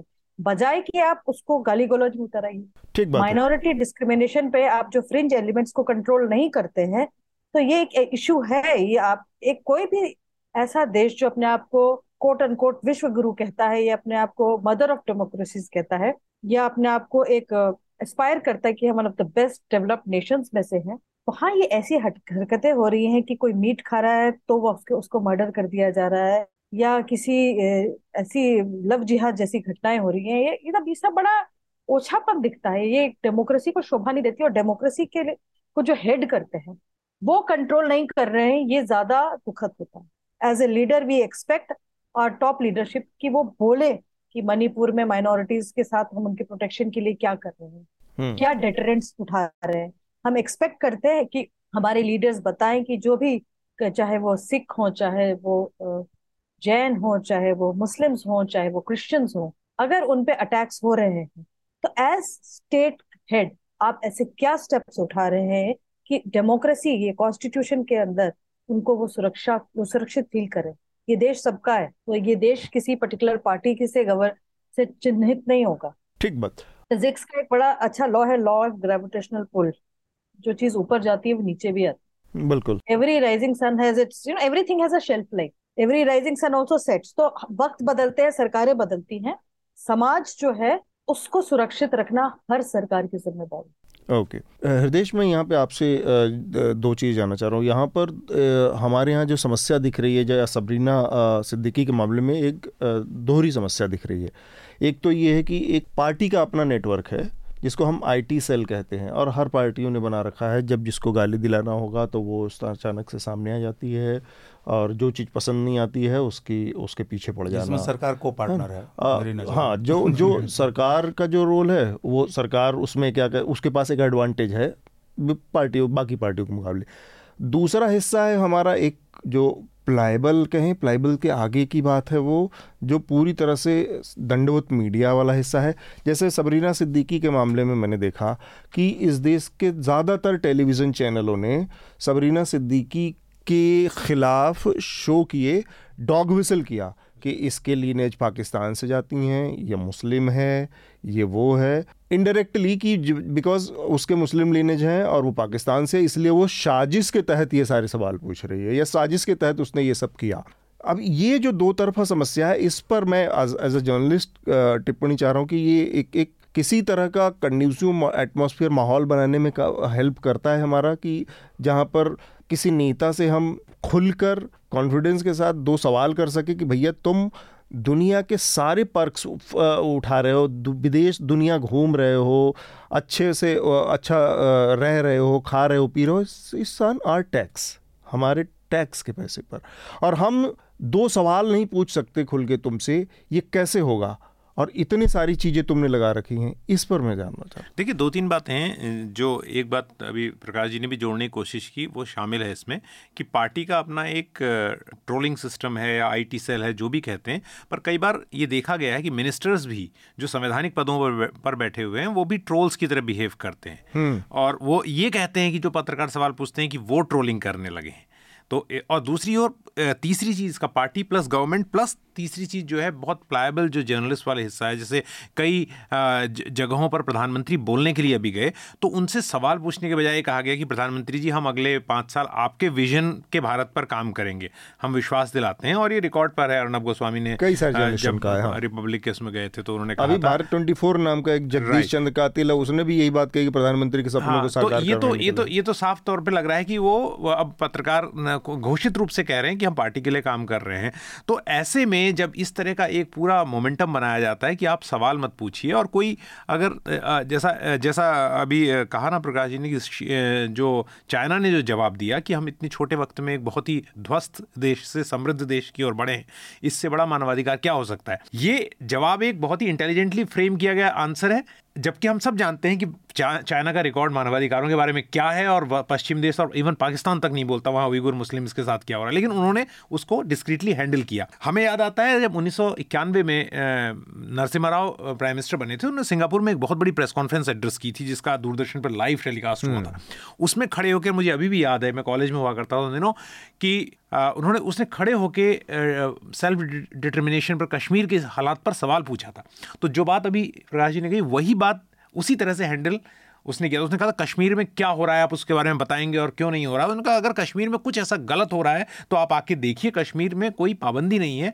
कोई भी पत्रकार वहाँ जाकर विदेशी आ सकता है, लिख सकता है। तो इस तरह से हैंडल किया था और वो ज़माना भले ही ऐसा नहीं था कि इतने ट्रोलिंग के उपकरण उपलब्ध हों, लेकिन तब भी कोई ऐसे कॉलम नहीं लिखे गए थे ऐसी बात नहीं कही गई थी कि किसी और जबकि वो पाकिस्तानी और मोटिवेटेड क्वेश्चन था पाकिस्तान का वो हम्म। पत्रकार भी नहीं थे वो एक राजनयिक थे वहाँ पर हम्म। उनकी ओर से पूछा गया सवाल था और उस पर बहुत नरसिम्हा राव को समर्थन भी मिला था वहाँ पर तालियाँ भी बजाई लोगों ने मुझे अच्छी तरह से वो बात याद है ठीक बात तो ये चीज़ें जब बन रही है तीसरी बात में वनीता की बात में जोड़ना चाहूँगा कि महिलाओं को बुरी तरह से ट्रोल करके बेइज्जत करने की कोशिश की गई है लेकिन ये एक बहुत ही जिसे कहते हैं हार्ट वार्मिंग बात है कि महिलाओं ने बहुत मजबूती से न केवल उसका सामना किया है बल्कि वो बहुत एक स्ट्रॉन्ग नेटवर्क उनका है जिसमें उनको आप अगर आप उनके अब देखिए ना ये तो ट्रोलिंग की तो बात छोड़िए उनको ऑनलाइन बेचा गया है ऐसे हाँ। ऐसी डील्स हुई हैं ऑनलाइन जहाँ महिलाओं के नाम लेके हाँ जी तो उनको बेचा गया है उनकी जिसम जिस्म को की नुमाइश करने की कोशिश की गई लेकिन तब भी वो बहुत अच्छा काम कर रहे हो। मैं इन्वायरमेंट और एनर्जी में काम करता हूँ। वहाँ पर ट्रोलिंग भरी ना हुई हो हेल्थ में काम करता हूँ तो ये दोनों ही क्षेत्रों में जो फ्रंट लाइन रिपोर्टर्स हैं बहुत ब्राइट हैं यंग हैं वो सब महिलाएँ हैं। हम्म। तो इस वक्त बहुत आत्मचिंतन करने की ज़रूरत है कि मीडिया का एक बहुत बड़ा हिस्सा जो बहुत प्लायबल है जो काम नहीं कर रहा है जो मुखर नहीं है अथॉरिटी से क्वेश्चन करने में वो पुरुषों का है। हाँ। तो ये भी एक सवाल है। ठीक बात। ये बड़ी एक्चुअली वो इंटरेस्टिंग लाइन है कि ज़्यादातर ये जो हिस्सा है, वो पैट्रियार्की की वजह से जिस वजह से भी ज़्यादातर पुरुषों का वो हिस्सा है। आनंद इसमें आपका टिप्पणी लेना चाह रहा हूँ मैं पहले और उसके बाद फिर आखिर में प्रकाश से जो ट्रोलिंग के स्पेसिफिक फिनोमिना पे क्योंकि इंटरनेशनल अफेयर और इस पर तो प्रकाश ने काफ़ी बात कही है। आनंद से मैं दोनों विषयों पर आखिरी कमेंट चाह रहा हूँ। एक तो ये जो निर्मला सीतारमन का जवाब रिबिटल था और दूसरा ये जो जर्नलिस्ट के साथ हो रही ऑनलाइन ट्रोलिंग अच्छा बार बार आप निर्मला सीतारामन अकेले क्यों बोल रहे हैं? छह मंत्रियों ने बराक ओबामा पर सवाल उठाया। बयान का था ना। आनंद? जो आ, जैसे कि जो डिप्लोमेटिक रिलेशंस हैं बायलेटरल रिलेशंस हैं भारत और यूएस के। इसमें दोनों जो विषय हैं वो अप्रासंगिक हैं। इसलिए मुझे नहीं लगता कि सरकार को बहुत संवेदनशील होना चाहिए था वो बैरक ओबामा को लेकर। एक के, के प्रश्न पे उस पर कोई प्रतिक्रिया नहीं देना अच्छी प्रतिक्रिया रहती। हाँ। और ये दूसरा जो है वो माइनर इरिटेंट है। एक मतलब जो एक प्रोटोकॉल को लेकर या प्रोसीजरल एस्पेक्ट को, लेकिन राजनयिक संबंधों पर ये दोनों विषय जो है, अप्रासंगिक है। मेरा ये भी मानना है कि अभी जो भारत और अमेरिका के राजनयिक संबंध हैं, वो रेजीम एग्नोस्टिक हैं। मतलब कि किस, कोई भी रेजीम भारत में रहती या कोई भी रेजीम अमेरिका में रहती उससे उसका कोई संबंध नहीं है। तो आ, अभी जो है अंतर्राष्ट्रीय राजनीति में जो ग्लोबल पावर्स इमर्जिंग पावर्स ये सब का एक मल्टीपोलर वर्ल्ड में कॉन्फ़िगरेशन ऐसा है कि जो और खासकर पिछले तीन चार वर्षों में स्थितियाँ ऐसी बनी हैं कि कई कारणों से इसके कई कारण हैं भारत को कोट किया जाएगा। कोट किया जाएगा कोटशिप किया जाएगा भारत को कई चीज़ों का हिस्सा बनाने की कोशिश की जाएगी और भारत ने एक स्ट्रेटेजिक ऑटोनॉमी के तहत अपने को बहुत चीज़ से डिरिस्क कर लिया है कि एक स्पेस में। तो ये एक हाइपोथेटिकली मानते हैं कि अभी कांग्रेस हेडेड गवर्नमेंट रहती तो भी राजनीतिक संबंधों की स्थिति जो है अभी स्वस्थ रहती। और इसमें एक बहुत चीज़ों पे जैसे कि राहुल गांधी भी जो गए थे अभी यूएस उसमें भी कई चीज़ों पे भारतीय विदेश नीति की दिशा दिशा की उन्ह, उन्होंने एक ही यही एक मुद्दा है जिस पर उन्होंने समर्थन किया था। और फॉरेन रिलेशंस का अगर शशि थरूर को वॉइस मान ले कांग्रेस में तो ईयर एंड उन्होंने जो पीस लिखा था उसमें भी कई चीज़ों में अभी जो दिशा है उसका समर्थन तो बहुत उसके कारण है ख्याल से इस पे एक अलग चर्चा हुई होगी। पिछले सप्ताह भारत अमेरिकी संबंधों पे उस पर अभी नहीं जाते हैं। तो आ, मेरा बस ये मानना है कि वो थोड़ा रेजीम एग्नोस्टिक है और इसमें जो दू, दूसरी बात है मुझे लगता है कि उसको अप्रशिक करना चाहिए था भारत उसमें कोई रिएक्शन की ज़रूरत नहीं थी।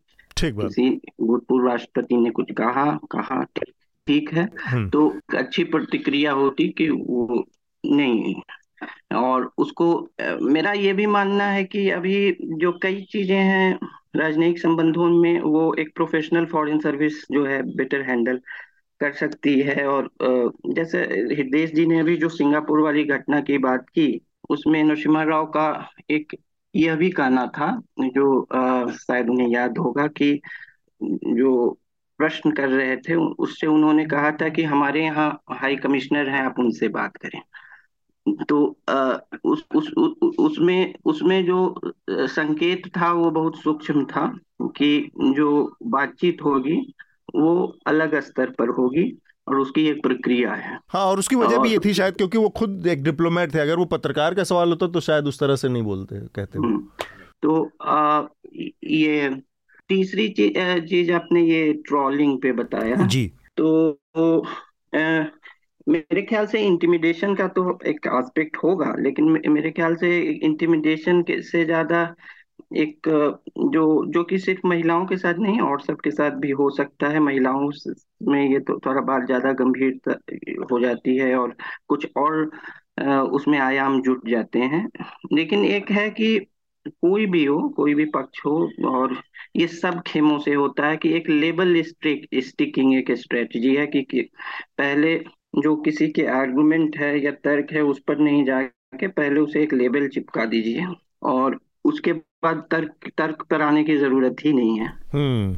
और एक लेबल डाल दीजिए कि ये तुम भाई ऐसे हो या कोई किसी के भाषा संबंधित कुछ त्रुटियों पर डाल दीजिए कि भाई तुमको हाँ, तुमने आ की मात्रा गलत लगाई है हाँ तुम्हें तो लिखना ही नहीं आता आपसे कोई टाइपिंग मिस्टेक हो गई हो हाँ। वही उनके लिए सबसे बड़ी बौद्धिक विजय हो जाती है हाँ। तो आ, और कई कारण और कई चीज़ें हैं तो एक इंटिमिडेशन का तो जो क्या है कि एनोनिमिटी ने इसे क्या किया है कि जो ड्राइंग रूम में प्राइवेट कॉन्वर्सेशंस हैं उसके लिए एक स्पेस दे दिया है। हाँ। और वो लोग जो हैं वो एक, एक गुमनामी में बहुत लोग तो नाम के साथ भी हैं। और इसमें कई पत्रकार भी ट्रॉल ही हैं। कई पत्रकार भी ट्रॉल हैं इसके लिए बहुत प्रोफेशनल ट्रॉलिंग की ज़रूरत भी नहीं है। जो कई कई पत्रकार ट्रॉलिंग की का भी रोल करते हैं और एक समझ सकते हैं कि उन्होंने वो मून लाइटिंग जॉब उनका वो भी है। तो मूनलाइटिंग वो आ, तो आप कह रहे हैं मून लाइटिंग तो मतलब आप कह रहे हैं कि पैसा कमाते हैं उससे?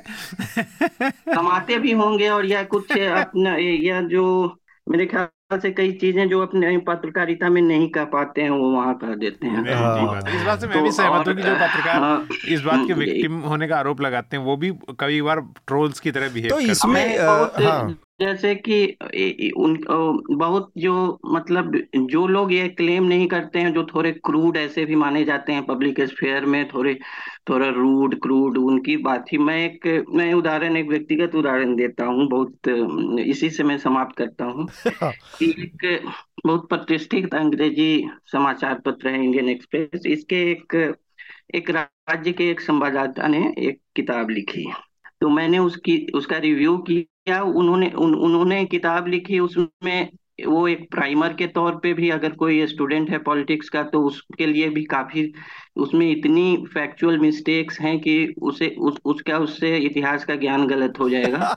दू, दूसरा है कि जो एडवांस्ड स्टूडेंट है पॉलिटिक्स के जो उसमें विश्लेषण खोज रहे थे उ, उ, उसमें सिर्फ़ एनेक्डोट्स हैं सिर्फ़ हम्म। कुछ रोचक प्रसंग तो मैंने इन बातों पे त्रुटियों पे किया। तो उनको बुरा लग गया। एक था वो कोई एक उनके काम का रिव्यू था और वो भी मैंने एक मुझे लग रहा है मेरा विचार है शालीन सभ्य भाषा में ही लिखी थी हाँ। बस वो रिव्यू के पब्लिश होने के पाँच मिनट बाद उन्होंने मुझे ब्लॉक कर दिया तो मतलब कि आपके किताब की भी समीक्षा जो है ट्रोलिंग भी हो सकती है मतलब क्या मतलब कहने का मतलब ट्रोलिंग क्या है और क्या नहीं है ये भी अब जो है कहना तो इनकी जो कहने का मतलब है कि ट्रॉलिंग डिफाइन करने, मुझे कुछ देर लगा कि ये मतलब कि अब पुस्तक समीक्षा भी ट्रोलिंग ही हो गई शायद अरे आपको तो, तो आप, आपको तो ट्रोल किया मैंने एक रिव्यू किया था वीडियो प्रोग्राम का न्यूज़ लॉन्ड्री पे लिखा था तो मुझे ट्रोल तो नहीं किया मैं नहीं कह सकता लेकिन मुझ पर मुकदमा कर दिया। अतुल के साथ मुझे भी रिस्पोंडेंट बना दिया है उस आर्टिकल को लगा वो हाईएस्ट फॉर्म ऑफ़ ट्रोलिंग है। हाँ, तो उसमें सिर्फ़ मैंने इतना लिखा था कि आप बस्तर में गए और आपने जो रिपोर्ट वहाँ से प्रोग्राम किया वो जवान्स की और जर्नलिज्म की इंसर्ट था ये उसका टाइटल वो टाइटल भी मैं मैंने मैंने नहीं बल्कि न्यूज़ लॉन्ड्री ने दिया था लेकिन उसमें कुछ भी ऐसा नहीं था। तो आप बिल्कुल मैं आप मैं आपकी उसको समझ सकता हूँ। एक इसमें बड़ा क्लासिक एग्ज़ाम्पल आया है दिलीप मंडल की तरफ़ से ट्रोलिंग को लेकर तो मैं उसको साझा करना चाहता हूँ। यहाँ पर उन्होंने कहा कि कोई आदमी आता है आपके ट्विटर हैंडल पर अपना डाटा खर्च करता है और कुछ समय। लिख देता है अपना समय उसमें व्यतीत करता है अपना थोड़ा बहुत दिमाग भी लगाता है और उसके बाद वहाँ कुछ लिख देता है। अब वो कभी तारीफ़ होती है कभी गाली होती है कभी वो होता है। अब इस चीज़ को ऐसे लोगों का मैं सम्मान करता हूँ। आपको अगर आप ट्रोल भी कहे तो ट्रोल कर दिया उसने आपको लेकिन इससे आपको आपकी यातना प्रताड़ना कैसे हो जाती है ये बात मेरे समझ में नहीं आई।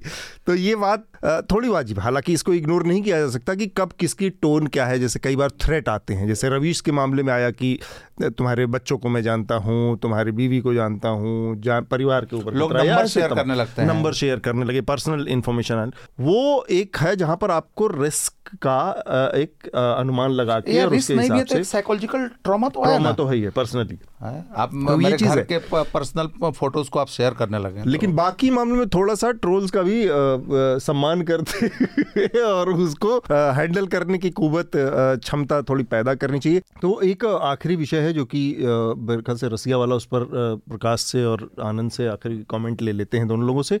और वो है जो पिछले हफ़्ते रूस में एक छोटी सी रिबेलियन देखने को मिली म्यूटनी देखने को मिली रूस की सेना से जुड़े एक शख्स थे ये वो गिनी प्रेगोजिन। ये एक प्राइवेट आर्मी वहाँ पर है, जिसका कि बड़ा रोल रहा यूक्रेन युद्ध में पार्टिसिपेट करती रही वो।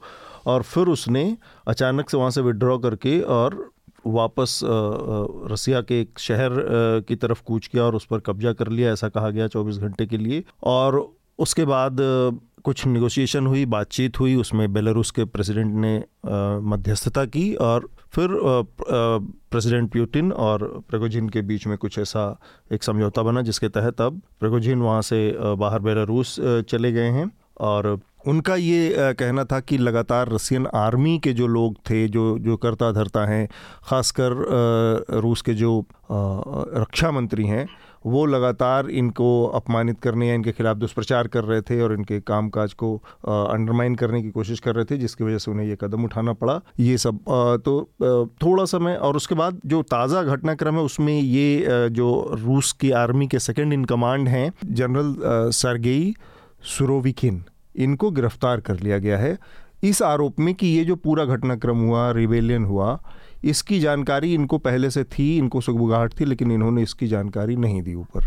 अब ये एक तरह के एक बड़े उसकी तरफ़ इशारा कर रहा है कि ये मामला और भी सीरियस उसमें हो सकता है कि रूस अभी तो प्रगोजिन की प्राइवेट आर्मी थी, लेकिन अगर सेकेंड इन कमांड की इसमें जानकारी और सहमति जैसी चीज़ थी। तो ये एक बड़े उसकी इशारा और इशारा कर रहा है संकट की ओर की जहाँ पर रूस की आर्मी और रूस का जो सिविल एडमिनिस्ट्रेशन उसके बीच में किसी तरह का क्या अविश्वास है गैफ है, कुछ है?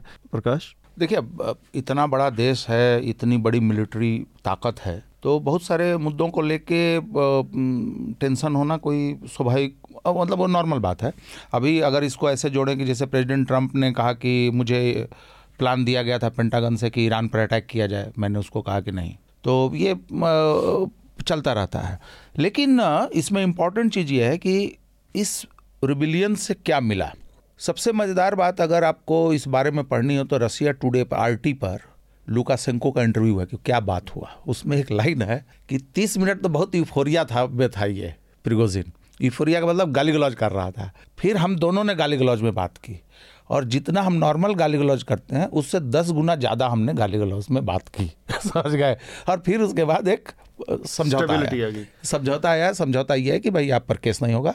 जो लड़ाका मिलिट्री में आना चाहता है इनफैक्ट इस रेबिलियन का कारण यही था कि पुतिन ने बहुत पहले एक आदेश जारी किया था कि एक जुलाई से सारे प्राइवेट जो भी कॉन्ट्रैक्टर होंगे वो मिलिट्री के साथ उनका एक स्पेशल हिसाब किताब बनेगा।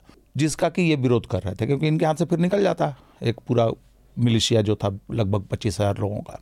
अब जब ये चीज़ हुई है तो निश्चित रूप से इतना बड़ा कांड होगा तो इंटरनेशनल एजेंसीज किसी दूसरे देशों की खुफिया एजेंसीज और रशियन मिलिट्री और सिविल एडमिनिस्ट्रेशन के भीतर, कुछ तत्व तो मैंने या फिर कंप्लीट ये मैडमैन था कि कुछ नहीं सुनूँगा और कर दिया। तो ये एक अलग केस है।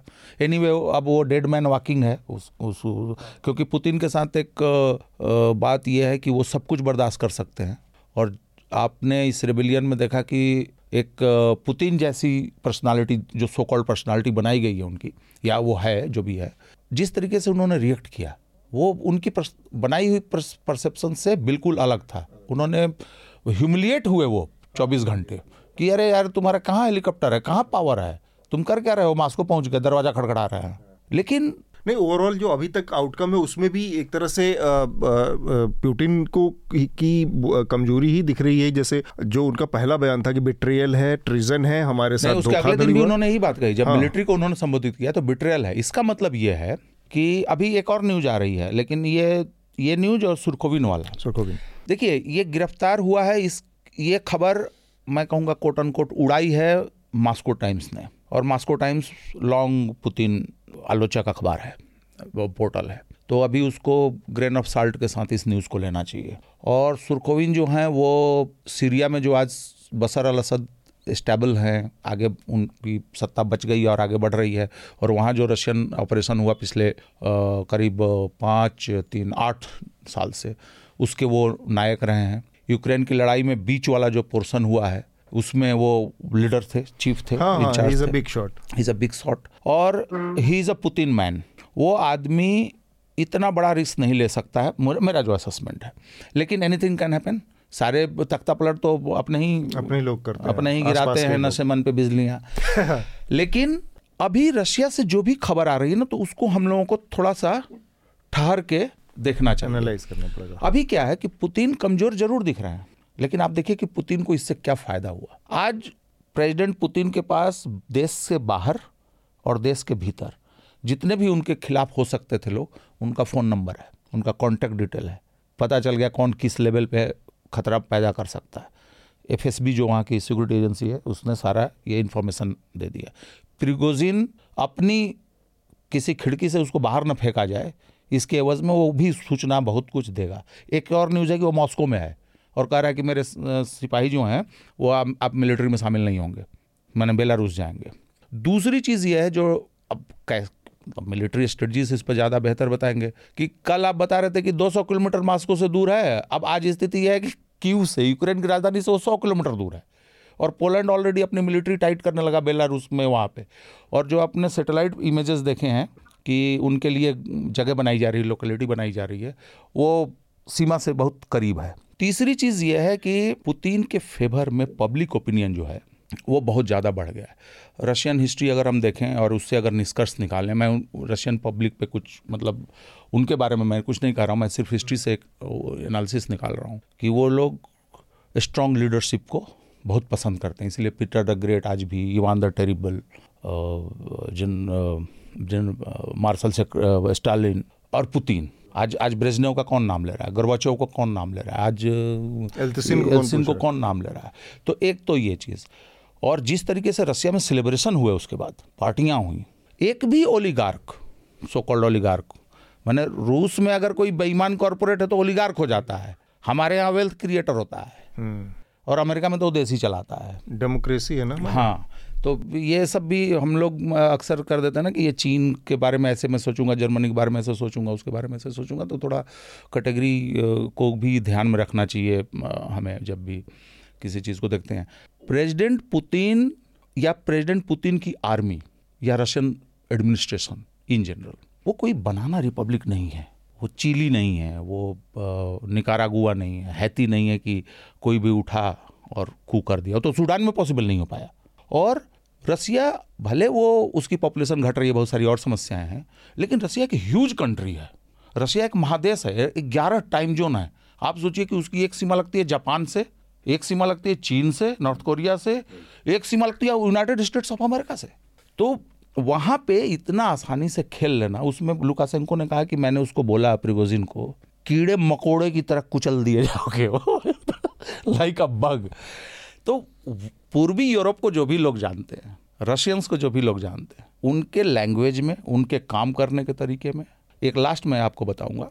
जब लेनिन का रिवोल्यूशन हुआ तो लेनिन ने प्रॉमिस किया था कि मैं फ़र्स्ट वर्ल्ड वार से सोवियत रूस को अलग कर लूँगा पीछे कर लूँगा। लेकिन रस, बहुत सारे रशियन जर्नल्स इसको सोच रहे थे कि जर्मन्स के सामने जाके हम कैसे समझौता कर लें सरेंडर कर लें? मतलब एक प्राइड होती है एक मिलिट्री का अपना उसका। तो उन लोगों को ऑप्शन दिया गया कि आप सम्मानजनक रूप से विदा हो जाए। तो उन्होंने अपने आप को मार लिया, शूट कर लिया। जो ट्रेन जा रही थी, जर्मन, जर्मनी के जो बॉर्डर पे साइन वाइन होने के लिए तो रास्ते में बहुत सारे मिलिट्री जर्नल्स ने सुसाइड कर लिया कि जर्मन्स के सामने ह्यूमिलिएट होने से बेहतर है कि मैं मार लूँ। और उसी में जो विदेश डिप्लोमेट जा रहा था तो उसने कहा कि मैं कैसे जा सकता हूँ? मेरे पास कपड़े नहीं है, ये, वो। तो बहुत फ़ेमस स्टेटमेंट है लेनिन का कि शांति के लिए ज़रूरत पड़े तो लहंगा पहन के भी जाओ। ये डिप्लोमेट का काम है। स्कर्ट उसमें वर्ड है मैंने उसको हिंदी में ट्रांसलेट कर दिया। तो रशियंस जिस तरीके से सोचते हैं हमें उसका भी ध्यान रखना चाहिए। It is not a video game की मतलब ठीक बात। आनंद आप इस पूरे जो रूस में घटनाक्रम हुआ उस पर आपकी टिप्पणी? मेरे ख्याल से ये मतलब एक फिर से एक दिखाता है कि मतलब जो नॉन स्टेट एक्टर्स हैं उसको जो स्टेट एपरेटर्स में मिलाकर और मिलिट्री ऑपरेशन करने के कुछ रिस्क होते हैं, जो ये जो प्राइवेट मिलिशिया कर लें तो वो एक ऑर्गेनाइज्ड मिलिट्री जो स्टेट मिलिट्री है, उसका जो है, उसके कुछ कार्य आउटसोर्स हैं। तो नॉन स्टेट एक्टर जिसको कह सकते हैं तो वो दूसरे देशों में भी कई छोटे देशों में भी इसमें जो है रिफ्ट कभी न कभी होता है जो ग्रुप हैं उसके जो हेड हैं उन्होंने भी ये स्वीकार किया है हालाँकि कि ये रशियन स्टेट के अगेंस्ट रिविलियन नहीं था ये उनकी कुछ बहुत स्पेसिफिक समस्याएँ हाँ। हैं उस उसको लेकर एक रोष था हम्म। तो अब उसकी स्थितियाँ क्या है लेकिन एक बात जिसका प्रकाश जी ने भी ज़िक्र किया कि ये है कि इसमें शुरू में जो रिएक्शंस आए उससे खासकर मीडिया पर्सपेक्टिव में कि वेस्टर्न मीडिया में एक बहुत इफोरिक टोन था कि जैसा कुछ हो रहा है। हम्म। तो अमेरिका ने भी बयान दे दिया था कि हम बोल रहा है कि इस युद्ध का जो है एक ही रूप जो है वेस्टर्न मीडिया जो है कैरी कर रहा है। एक ही तरह से एक ही नैरेटिव से। और बहुत स्पष्टता अभी भी नहीं है कि एक्चुअली जो है यूक्रेन युद्ध किस स्टेज में है? हम्म। इसका कारण है मीडिया नैरेटिव्स का बटा हुआ होना। एक वेस्टर्न मीडिया है जो मोर और लेस एक कोरस में बात कर रहा है। और एक इस इस तरफ़ का मीडिया है जो कि एक दूसरा तरफ़ दूसरे तरफ़ की बात कर रहा है। तो वो एक एक समस्या है इस रिवेलियन में भी इसका स्वरूप क्या था इसके परिणाम क्या है इसके रशियन स्टेट पे या पुतिन की स्थिति में? तो इसमें भी जो विश्लेषण है उसमें ये समस्या दिखी। क्योंकि हो सक इस तरफ़ का मीडिया इसे बहुत छोटी घटना बता रहा है। वेस्टर्न मीडिया इसे पूरे रशियन स्टेट में ही कुछ क्राइसिस दिखा रहा है। हम्म, हम्म। तो बहुत बहुत लोगों का कहना है कि ओलिगार्किक जो होल्ड है वो और उसमें जो आपसी प्रतिस्पर्धा है उसका भी कारण था यूक्रेन पे और बहुत तरह की कॉन्स्पिरेसी थेरीज हैं हम्म, हम्म। और प्रकाश जी ने एक बात और भी कही वो भी यहाँ महत्वपूर्ण है कि रशिया पे मिलिट्री विजय आउटराइट मिलिट्री विजय या किसी किसी भी बड़े भी बहुत बड़ी शक्तियों के लिए भी बहुत आसान बात नहीं है रशिया जो है कैसी भी स्थिति में हो किसी भी अर्थव्यवस्था में हो कै, कैसी भी है आर्थिक लेकिन वो एक बहुत बड़ी मिलिट्री शक्ति है। Historical hmm. दृष्टि से ये भी देखें कि जब मतलब नेपोलियन को पूरे यूरोप में रोकने वाली शक्ति रसिया ही थी और और और जब यूएसएसआर बना तो द्वितीय विश्व युद्ध में भी जो है नाइजी जर्मनी के मार्च को रशिया में नहीं थामा। ठीक बात। वहीं उपराष्ट्रपति तो हाँ मेजर डिसाइसिव विक्ट्री तो रशियंस को ही मिली। Decisive victory second world war में रशियंस को ही मिली रेड आर्मी को तीसरा उदाहरण बहुत जल्दी हमारे सामने आने वाला है और वो हम देख रहे हैं।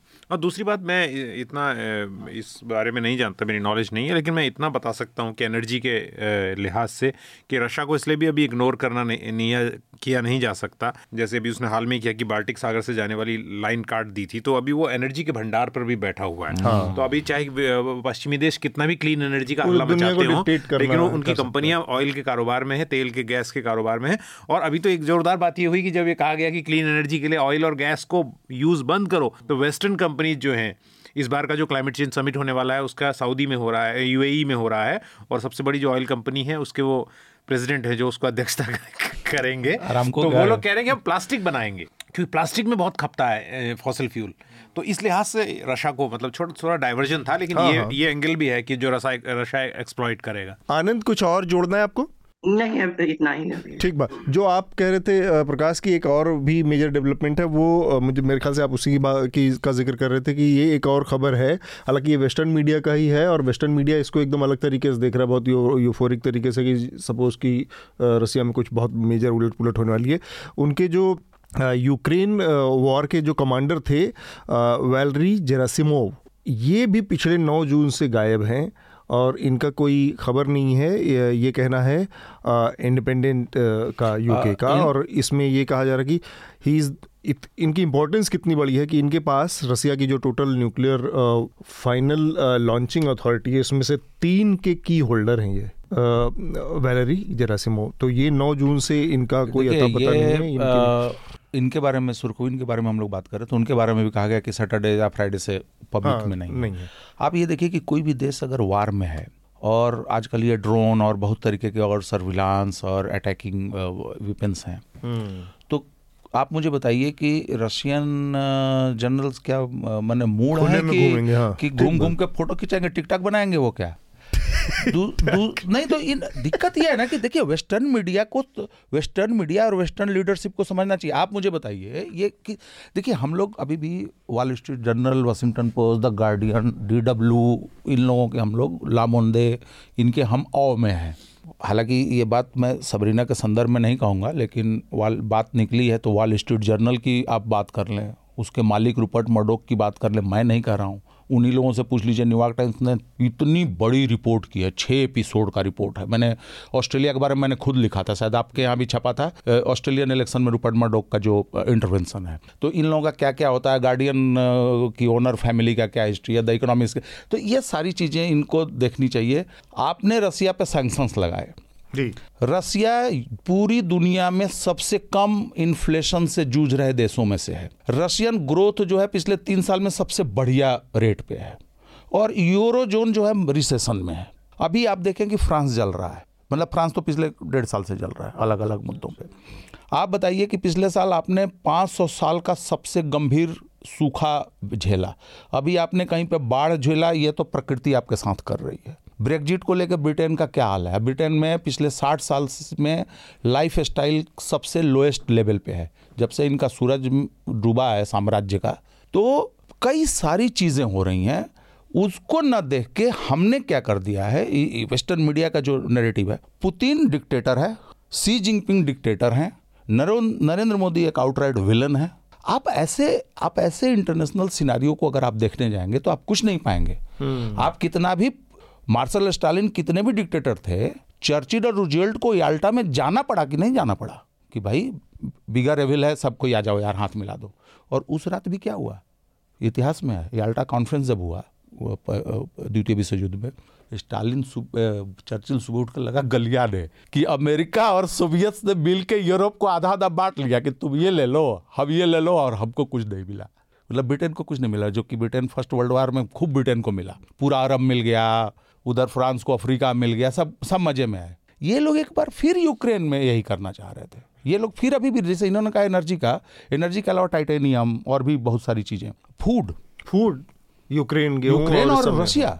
तो ये सब एस्पेक्ट्स पे हम बात न करके हम क्या बात करते हैं प्रोगिजीन जो है गुरु पुतिन तो फिर भी समझदार है उसको मिल जाएगा तो वो तो अभी जाके चला देगा। बम मार देगा। बम मार देगा। कुछ लोगों ने क्या लिखा कि लड़ाई दरअसल ये है कि यूक्रेनियों को कितना ब्रूटली मारा जाए। डिबेट ये है। तो ये करा कि तुम हल्का मार रहे हो ये करा ज़्यादा मारो तो इस तरीके से पूरा इंटरनेशनल मीडिया मतलब वेस्टर्न मीडिया आज के डेट में on each and every narrative वह उसमें अब कुछ नहीं रह गया है। एक दो तीन न्यूज़ एजेंसीज हैं वो न्यूज़ डालती हैं सब डाल देते हैं उसी में इनपुट फ्रॉम एजेंसीज एजेंसीज चलिए तो मेरे ख्याल से काफ़ी विस्तार से बात हो गई। आज चर्चा को यहाँ पर हम अब विराम देंगे और सबसे पहले जो रिकमेंडेशन की प्रक्रिया उसे पूरा करेंगे आनंद के ज़रिए। आनंद आपकी आनंद जी की रिकमेंडेशन सबसे पहले। अपनी रिकमेंडेशन देंगे। हाँ। नहीं मेरा रिकमेंडेशन एक बहुत छोटी सी बातचीत से संबंधित है जो अतुल जी के साथ इस सप्ताह के बीच में मेरे साथ हुई थी। वो बोरियत को बोर्डम को लेकर। यस तो- बहुत महत्वपूर्ण बात है वो। कि और मैंने उन्हें बताया था कि मतलब एक चर्चा में ये बात आई मैंने एक याद दिलाया कि बर्ट्रेंड रसल ने एक बार कहा था कि जो पीढ़ी बोरियत को बर्दाश्त नहीं कर पाएगी वो छोटे लोगों की पीढ़ी होगी। हाँ, उसमें। तो आ, अभी जो है जो हमें पूरा जो है बोरियत से अलग करने का पूरा पूरी अर्थव्यवस्था ही खड़ी है टेंशन की जो हमेशा चाह रहे हैं कि आप एक क्षण भी बोर ना हो वो टेलीविज़न स्क्रीन देखें मोबाइल स्क्रीन देखें लैपटॉप देखें। हम्म। तो और इससे नहीं तो जो रे, है नहीं तो रेडबुल पिए जोश बना रहना चाहिए। हाँ तो इस तो इससे जो कुछ ना करने की कला जो है मन, मानव जाति की है कि कुछ ना करने के क्षण कुछ ना चुपचाप बैठे उसको हमको वापस लेना है। तो द उस पे एक किताब है दो तीन साल पहले मैंने पढ़ी थी लेकिन वो और एक और आर्टिकल मैं रिकमेंड कर रहा हूँ कि the art the art of doing nothing resisting attention economy. Attention economy से कैसे बचें? जो, जो हमेशा कुछ ना कुछ से स्टिमुलेटेड उत्तेजित रहना किसी चीज़ में और कैसे मतलब अपने लिए जो बोरियत के ही क्षण है उसको कैसे वापस अपने जीवन में लाएँ। हम्म। बोर्डम तो अभी ऐसा सुनने में लग रहा है जैसे बोर्डम बहुत कोई डिजायरेबल गोल है लेकिन ये संदर्भ में कहा जा रहा है। और इसी संबंधित एक मनु जोसेफ ने कुछ सप्ताह पहले एक आर्टिकल लिखा था इनकी जो उसका मिंट में। हाँ। उसका भी यही था कि बोर्डम जो है अन्य तरीकों से आगे क्या रोल प्ले कर सकता है अच्छे अच्छे तरीके से और ये इमर्सिव आजकल जो फन का इमर्सिव फन का समय है उसमें बोर्डम को कैसे रिट्रीव करके हम जी ये जी. कर सकते हैं। तो जो गैर राजनीतिक मामलों हैं, जो नॉन पॉलिटिकल स्टफ़ हैं, जो कि शायद हमारे जीवन में ज़्यादा ज़रूरी हैं वो उस पे मनु मनु जोसेफ जो हैं, कुछ चुनिंदा लेखकों में हैं जो अच्छा लिखते हैं, और वो वो आर्टिकल भी इस किताब के रिकमेंड कर रहा ठीक। ये जो पूरा कॉन्सेप्ट था ना, ये बड़ा फैसिनेटिंग मुझे लगा कि आपको जो ठहरने का, थोड़ा बैठ जाने का और किस- भी चीज़ की उससे मुक्त हो जाने का कि जब आपका दिमाग थोड़ा शांत हो और बाकी चीज़ों से मुक्त हो के आप बोर हो रहे हो कि कुछ करने को नहीं। ये भाव कितना इम्पोर्टेंट है मतलब पूरे मैं मैं मैं तो हमेशा कहता हूँ कि बिज़ी होने से हाँ। ज़्यादा बेहतर है कि बोर हुआ जाए। बोर हुआ जाए। और ये शेड्यूल्ड लाइफ हाँ। आप ही लोग नहीं देखते आप जब भी मुझे फ़ोन करते हैं मैं आपको करता हूँ या और लोगों को तो मैं शुरू हो जाता हूँ। मुझे लगता है कि यार अब एक घंटा बतियाते हैं यार क्या करना है? लेकिन लोगों को अरे जाना है अरे ऑफ़िस से फ़ोन आ रहा है तो ये काम है या ये हम लोग ऊपर जी जंग मार रहे हैं। आपके खिलाफ मिसाइल दागी गई है कि ज़्यादा ये अतुल जी ने फ़ोन किया तो घंटा भर तो टाइम होगा उनके पास। तो लेकिन ये प्रकाश जी बहुत इसी बात पे रिकमेंडेशन ले ली जाए हाँ। रिकमेंडेशन प्रकाश जी आपका। अच्छा नेगेटिव रिकमेंडेशन भी की जाती है क्या? रिकमेंडेशन तो रिकमेंडेशन है। रिकमेंडेशन तो नहीं मतलब पहले पॉजिटिव नहीं कि अपने रिस्क पर देखें मतलब। वो तो वो तो कैवियट है ही उसमें एक। नहीं प्रॉब्लम ये है ना कि अगर मान लीजिए कोई बुरी फ़िल्म हो और जैसे अभी हम लोग बात कर रहे थे कि वो बोर्डम को हमारे थोड़ा सा अच्छा करे जैसे मैं कभी कभी लिखता हूँ कि मैं ये सीरीज़ सिर्फ़ इसलिए देख रहा हूँ कि मुझमें पेशेंस कितना है। मैं बर्दाश्त झेल कितना सकता हूँ। हाँ, और ये अटेंशन स्पैम देखिए कितना ज़ीरो है कि जैसे और ये मेरे साथ मैं खुद अपने साथ भी देखता हूँ कि मैं अगर मेरा अपना नेटफ्लिक्स का पुराना वो देख लिया जाए रिकॉर्ड तो ऐसी पचासों फ़िल्में हैं जो मैंने देखा और अगले पाँच मिनट बाद दस मिनट बाद मैंने उसको डीबंक कर दिया। मतलब यार साला ये क्या है? इसमें कोई मज़ा ही नहीं आ रहा टाइप नहीं मैं तो पूरा देखने के बाद सोचता हूँ कि कचड़ा देख मतलब मैंने क्यों? जबकि मुझे पहले फ्रेम से पता था कि यार मैं कुछ गलत कर रहा हूँ। एनीवे एक अच्छी फ़िल्म नेटफ्लिक्स पर आई है कल ही आई सुधीर मिश्रा की अफवाह। ओह यस हाँ, काफ़ी तो मैं चाहता हूँ उसको स्क्रीन नहीं मिला चाहे उसमें जो भी डिस्ट्रीब्यूशन की गलती रही हो प्रोड्यूसर का मामला रहा हो या जो भी रहा हो या विवेक अग्निहोत्रियों के जमाने में आप सुधीर मिश्रा को स्क्रीन दिलवाएँगे। अब जो भी वो कारण रहे हो लेकिन फाइनली वो नेटफ्लिक्स पर है। आ चुकी है ना कोई एक महीना हो गया इस फ़िल्म को आए नेटफ्लिक्स पर कल आई है। अच्छा। और नेटफ्लिक्स पर ही जो अनुभव सिन्हा इसके प्रोड्यूसर हैं अफवाह के उनकी भीड़ भी भीड़ चल रही है जो कोरोना काल के। राइट हाँ। राइट राइट कि सारे जितने उस समय लोग काम कर रहे थे फ्रॉम पुलिस टू ऑफिसर एक सब किस तरीके से हाँ। परेशान हो रहे थे हाँ सबकी अपनी अपनी उन्होंने प्लान किया था ना एक साथ मिलकर कि एक एक एक फ़िल्म सबकी एक एक फ़िल्म इसके इर्द गिर्द होंगी तो ये तो मैं एक सुधीर मिश्रा की ये अफवाह को रिकमेंड करूँगा। एक फ़िल्म एक सीरीज़ रिलीज़ हुई Lust Stories two part two हाँ। पार्ट टू ये और, वाला है। और मैंने अपने ट्विटर पे फेसबुक पे जब पाँच साल पहले लस्ट स्टोरीज आई थी तो उसका एक लंबा रिव्यू लिखा था करीब 2000 शब्दों का। वो भी मैंने शेयर किया। मैं चाहूँगा कि लोग उसको भी पढ़ें। मतलब मैं उस तरीके से सिनिकली साउंड नहीं करना चाहता हूँ लेकिन हमारी लिबरल जमात को क्या हुआ है? क्या हुआ? राष्ट्र संकट में? मतलब जो जो जिस संकट से पश्चिमी उदारवाद जूझ रहा है, नाम तो उसका वो है, पश्चिमी उदारवाद। लेकिन उसके पीछे जो चल रहा है, जो मैं कह रहा हूँ कि सिविलाइजेशनल जो कन्फ्यूज़न है, हर चीज़ को लेके नियोकॉन आप भी वही कर रहे हैं, मान लीजिए कि आप भी धर्म के मामले में वैसे ही सोच रहे हैं रेस के मामले में आप भी मोटा मोटी वैसे ही सोच रहे हैं। आपकी सिर्फ़ लैंग्वेज बढ़िया है। और आपका आपकी इकोनॉमिक पॉलिसी भी ऐसी होनी चाहिए आपकी इन्वायरमेंटल पॉलिसी भी होनी है। तो भाई मैं ओरिजिनल के पास क्यों नहीं जाऊँगा? मैं डोनाल्ड ट्रंप को क्यों नहीं वोट दूँगा? मैं नरेंद्र मोदी को वोट क्यों नहीं दूँगा? फिर आपको क्यों वोट दूँगा? उसी तरीके से कल्चरल एरिना में इवन मीडिया में भी। नहीं ल, लस्ट स्टोरी से इसका क्या कनेक्शन इसका कनेक्शन ये है कि लस्ट स्टोरीज बेसिकली ये बता रहा है कि दोनों फ़िल्मों में जो दोनों में उसमें चार और इसमें चार आठ फ़िल्म मेकर हमारी सोसाइटी के अंदर जो सेक्स से जुड़ी हुई वर्जनाएँ हैं बिहेवियर्स हैं उसकी उसको टटोल रहे हैं। अलग अलग स्टोरीज में अलग अलग सोशल सेगमेंट में एलिट में भी नीचे भी। आ, कम उम्र मतलब कम उम्र कहने का मतलब टीनेजर युवाओं में भी और अधेड़ और बुज़ुर्गों में भी। उसको टटोल रहे हैं। तो उसको टटोलना एक गंभीर सांस्कृतिक मनोवैज्ञानिक कोशिश होनी चाहिए या फिर मुझे उसको कामसूत्र बना देना चाहिए। वो तो मेरे पास पहले से है। और कामसूत्र भी आप बनाते तो बहुत अच्छा रहता उसमें भी कुछ लाइट कैमरा एंगल का मुझे एस्थेटिक्स दिखता। हाँ, रामायण के नाम पे आदि पुरुष बना दे रहे हैं। लेकिन आपने मस्त राम से भी खराब काम किया है। और पहले मैंने उस समय यही कहा था फ्रेंच रिवोल्यूशन जब हुआ था सिक्सटी नाइन सिक्सटी एट वाला स्टूडेंट मूवमेंट जब चल रहा था उसमें एक स्लोगन था बच्चों का स्टूडेंट्स का कि जबान पैंट उतनी ही खोलो जितना दिमाग खोलते हो। मतलब सोच और व्यवहार का संतुलन होना चाहिए। सेक्सुअल फ्रीडम के नाम पे नंगा नाच नहीं होना चाहिए। ये जो रील्स और अटेंशन की बात कर रहे हैं।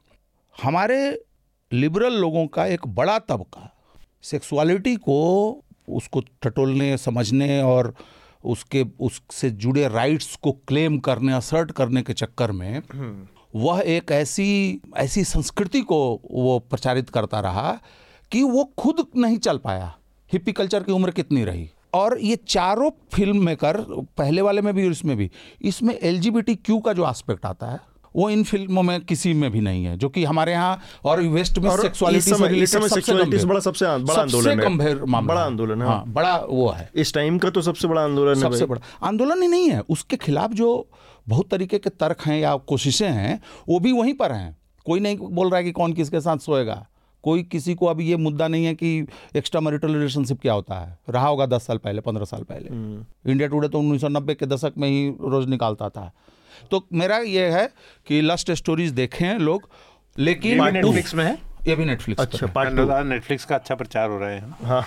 नहीं नेटफ्लिक्स का के साथ प्रॉब्लम क्योंकि मैं भी उस चीज़ से बताने वाला हूँ इसलिए अच्छा नहीं आपने तब आप देखिए नेटफ्लिक्स का जब आप वो देखते हैं मतलब जब इंटरफेस खुलता है जो हम लोग अटेंशन इकोनॉमी की बात कर रहे हैं तो हमेशा देखते हैं ना कि यार वेबसाइट खुले तो कैसा खुले प्रोफ़ाइल पिक्चर कैसी मैं लगाऊँ है ना तो आप नेटफ्लिक्स या अमेजन प्राइम या सोनी लीव पे जाएँ आप तीनों को अलग अलग विंडो में खोलें तो आप देखेंगे कि ऑटोमेटिकली एक साइकोलॉजिकली आप नेटफ्लिक्स की तरफ़ जाएँगे क्लीन है कैटेगरी वाइज उसका स्पष्ट है। अमेजन प्राइम में तो जाइए तो पचास मेल का उसमें तो कोलेबोरेशन अलग से हाँ। कि 600 ये उसको भी भी दो लो, 500 उसको भी दो। सबको दो। अलग अलग है। हाँ हृदय मैं आपका एक तो ये बात कहना चाहता हूँ कि अ, मतलब आनंद जी से तो मेरा विशेष स्नेह है। हाँ। तो मैं उनकी बात सहमत हूँ और कई बार आनंद जी ये होता है कि मैं तो आँखें बंद करके बैठे रहना सोफा में पसंद करता हूँ। मतलब कुछ भी करना पसंद नहीं करता जो बोरियत वाली आपने बात कही।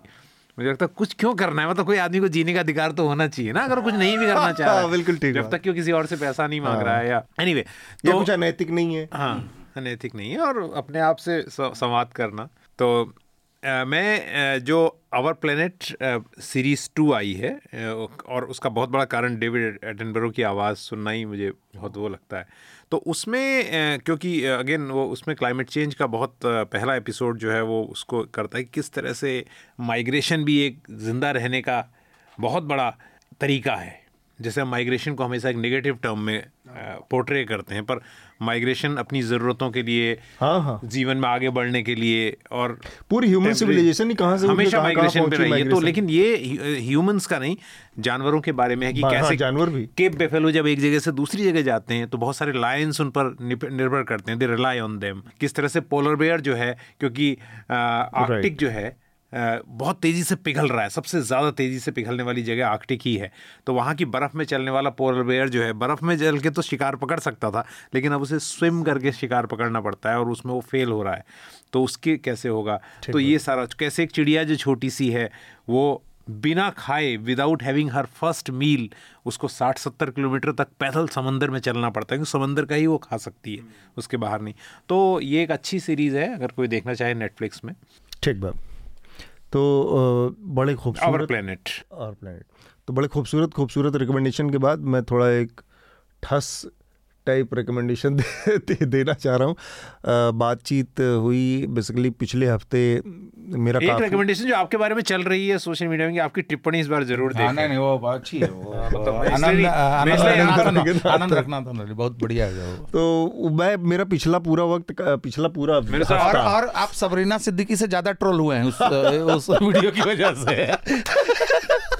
ये भी बड़ी विचित्र चीज़ थी जो इसीलिए मैं बेसिकली दिलीप मंडल का ज़िक्र मैंने इसीलिए छेड़ा था लेकिन प्रकाश ने उसको आगे बढ़ाया नहीं।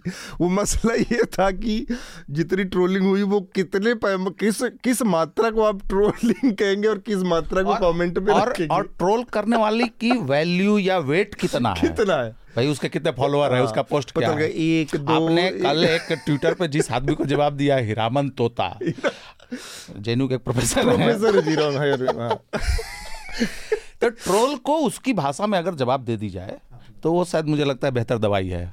तो अ, मेरा काफ़ी टाइम गांधी और के मतलब उस दौर के को पढ़ते हुए थोड़ा सा अध्ययन करते हुए बीता था तो उसी से जुड़ा एक किताब है। और मुझे लगता है कि ना आदमी को बहुत ज़्यादा एकेडमिक हिस्टोरिकल नहीं सामान्य आदमी को को ज़रूरत है कि जो घटनाक्रम हुए हैं उसके संदर्भ सहित चीज़ों को बस समझ ले, उतना भी बहुत होता है ताकि उसको कोई उल्लू ना बना जाए व्हाट्सअप यूनिवर्सिटी में आके।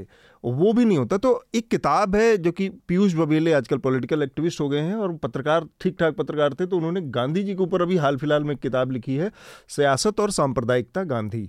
तो उसको थोड़ा सा समझने ज़रूरत क्योंकि गांधी का जो आनंद रंगनाथन की जो जाहिलियत थी पूरी, जो उस वीडियो में उन्होंने अपना कचड़ा फैलाया और आनंद रंगनाथन से मैं बहुत ऑन रिकॉर्ड कह रहा हूँ कि उतना बड़ा हिपोक्रेट उतना बड़ा अवसरवादी और उतना बड़ा मतलब और जिस भाषा में वो बात कर रहा है, उसके बाद में वो एक और एडजेक्टिव जोड़ना चाह रहा हूँ कि उतना बड़ा लुच्चा आदमी बहुत कम देखा है कि जो इस तरह से अपना रंग बदल सकता है, इतना अपॉर्चुनिस्टिक हो सकता है और इतनी सतही बात just because he can speak good English अच्छी अंग्रेज़ी में बातचीत करने वाले को लेकर इस देश में भयानक इन्फीरियोरिटी है कि उसको सर माथे पर बिठा लेंगे चाहे अंदर से वो कितना भी खोखला कचड़ा कूड़ा कचड़ा हो। नहीं उसका एक कारण ये है कि विजिबिलिटी बढ़ जाती है ना। आप हिंदी चैनल पर भी जा सकते हैं हाँ, अंग्रेज़ी चैनल पर भी जा सकते हैं। तो वो आदमी जिस भाषा में जिस तरीके से गांधी को गाली दे रहा है जिस तरीके से वो बातचीत कर रहा है आउट ऑफ़ कॉन्टेक्स्ट जाके कुछ भी कोट करना और संदर्भ से हटा के नंबर्स उछालना ये सारी चीज़ें। इसलिए मुझे मुझे लगा कि इसका ज़रूरत तो ये किताब है गांधी जी 1942 के आंदोलन से पहले की परिस्थितियाँ भारत के बनने की परिस्थितियाँ जिन्ना से उनके रिश्ते उनके जो लेटर्स थे जो आदान प्रदान थे गांधी बहुत लोगों संवाद करते थे भयानक लेटरबाजी होती थी। तो उसी से उनके उनके व्यक्तित्व को, को, आप आकलन कर सकते हैं। और इसके अलावा गांधी की अपनी आत्मकथा है जिसमें बहुत सारी चीज़ें तो शायद दुनिया को जो हमारे इस देश से बात हो रही थी कि बहुत सारी चीज़ें तो साला दुनिया को पता भी नहीं चलती कि अगर गांधी खुद न लिखते तो तो चीज़ें पता भी रहती तो स्पेकुलेटिव होती ना। लेकिन गांधी की खासियत यह कि उन्होंने अपने बारे में अपनी उन चीज़ों को, उन पक्षों को सामने रखा। बड़े बड़े जो तीस मार खां बड़े बड़े जो छप्पन इंच और अट्ठावन इंच और वो लोग नज़र आते हैं। हिम्मत नहीं है कि बहुत सामान्य चीज़ों को अपने जीवन के, सामान्य रिश्तों के बारे में बहुत ईमानदारी से किसी के सामने रख दें। अपनी बायोग्राफी में गांधी ने अपने उन, और मैं व्यक्तिगत रूप से हम सबके लिए कितनी अटपटी बात है, जो ब्रह्मचर्य के या जो भी प्रयोग हो, कोई भी एक्सेप्ट नहीं करेगा। लेकिन एक आदमी कर रहा था और उसको पब्लिकली एक्सेप्ट कर रहा था, ये एक मोरल अथॉरिटी होती है, जहाँ से वो आदमी बोल रहा था, गलत सही के फैसले में अभी हम नहीं जा रहे कि वहाँ पे जाने के बाद क्या है क्या है, उसके अलग अलग पैमाने इनफैक्ट गांधी जी की सबसे, गांधी जी के सबसे बड़े जो वैचारिक आलोचक रहे कम्युनिस्ट अब हिरेन मुखर्जी पार, हाँ। वेटरन पार्लियामेंट्रियन उनकी एक किताब है। उस किताब का टाइटल है गांधी जी हाँ, और क्या शानदार किताब है। पीपल्स पब्लिशिंग हाउस से है। हाँ। पतली सी किताब है। मतलब आलोचना भी कर रहे हैं तो लेकिन इतनी राइट लेफ़्ट सेंटर कोई भी आदमी नहीं है जो कम से कम इस इस घृणा वाले भाव में रिव्यू कर रहा हो। तो उस लिहाज से बहुत ज़रूरी था। तो गांधी की ये किताब और बाकी पता है गांधी के तो बारे में जो हमारी कल बात हुई थी गांधी के बारे में हर किसी ने बहुत ही मुखरता से उनका विरोध किया है। और कल मैं बता रहा था अतुल मैंने वो प्रोग्राम अतुल से बात करने के बाद देखा और मुझे खुशी है कि हम जो बात कर रहे थे वो ऑलरेडी एकोमोडेटेड थी। गांधी के बारे में अरुंधति रॉय ने हम्म, एक पूरा बुक लेंथ आर्टिकल लिखा है नाइलेशन ऑफ़ कास्ट का जो इंट्रोडक्शन है। हाँ। और गांधी को पूरी तरह से डिमोलिश कर दिया। अंबेडकर को को बहुत प्रेज किया। हाँ। लेकिन ये भी एक सच है कि अंबेडकर ने बहुत सारी बातें ऐसी कही हैं जो क्या कोई लिखेगा कि उन्होंने वो उन्होंने बताया कि अंबेडकर को कितनी प्रॉब्लम थी हिंदुज़म से और हि, मतलब हिंदूवादी जो रूढ़ियाँ हैं उनसे। लेकिन अंबेडकर को मुस्लिम से भी बहुत प्रॉब्लम थी। हाँ। और अंबेडकर ने जो अंबेडकर को आदिवासियों से दिक्कत थी। हाँ आदिवासियों के बारे में उन्होंने लिखा कि वोटिंग राइट को लेकर उन्होंने लिखा है। लेकिन उन्होंने ये भी लिखा कि अंबेडकर ने थॉट्स ऑन पाकिस्तान में मुस्लिम्स के लिए जिसके बारे में सुन के आदमी बात नहीं करना चाहता वो चीज़ों को नहीं बताया जाता। तो किसी को आउट ऑफ़ कॉन्टेक्स्ट मतलब अगर कोट किया जाता है एक बात और है जो आपने कहा द महात्मा एंड पोएट करके एक कन्वर्सेशन है टैगोर के और गांधी के हाँ, बीच में। हाँ। वो पूरी बुक नेशनलिज्म पे ऊपर जो पूरी उनकी बातचीत। उनकी कल्ट ऑफ़ चरखा भी है बहुत सारी बातें हैं जिसमें उनकी डिसएग्रीमेंट है बट बड़ा सिविल कन्वर्सेशन है। और वो उस वक्त एक किताब है मैं जनरल में भूल रहा हूँ उसमें टैगोर लिखा करते थे और गांधी जो है यंग इंडिया में उसका जवाब देते थे। तो ये रामानंद चटर्जी उसको एडिट करते थे मैं उस हम्म, शायद आनंद को पता हो मैं नाम भूल रहा हूँ उसका उस जनरल का। तो उसमें टैगोर लिखते थे और गांधी जो है यंग इंडिया में जवाब देते थे। तो ये जो है एक बहुत समझने की बात यह है कि बहुत एक लेयर्ड सिस्टम है इतना इतना सतही तरीके से केवल आके और गाली दे रहा और फिर भी मॉडर्न रिव्यू मॉडर्न। रिव्यू में मॉडर्न रिव्यू में टैगोर लिखते टैगोर थे लिखते थे। जो रामानंद चटर्जी जिसको एडिट करते थे और तो तो दूसरा तरीका कि आपके सारे तर्क सारी बातें सारे फैक्ट वहीं पर ख़त्म हो जाते हैं जहाँ पर आपकी भाषा उस उस जोन में चली जाती है कि जो ऑलमोस्ट केवल गाली गलौज वाली भाषा है और हेट फ़ील्ड कोई भी कन्वर्सेशन या तो आप आप डिस्कशन कर रहे हैं कि आर्ग्यूमेंट कर रहे हैं कि डिबेट कर रहे हैं इन सब चीज़ों के बीच की लाइन ख़त्म कर जब तक नहीं पहचानेंगे तब तक इस बहस का कोई मतलब नहीं। चर्चा को हम यहाँ पर रोक रहे हैं। हमारे रिकमेंडेशन की प्रक्रिया पूरी हो चुकी है। आनंद विनीता प्रकाश हृदय आप सब लोगों का इस चर्चा में शामिल होने के लिए बहुत बहुत शुक्रिया। शुक्रिया। न्यूज़ लॉन्ड्री के सभी पॉडकास्ट ट्विटर आईटीज और दूसरे पॉडकास्ट प्लेटफॉर्म पे उपलब्ध हैं। खबरों को विज्ञापन के दबाव से आज़ाद रखें। न्यूज़ लॉन्ड्री को सब्सक्राइब करें।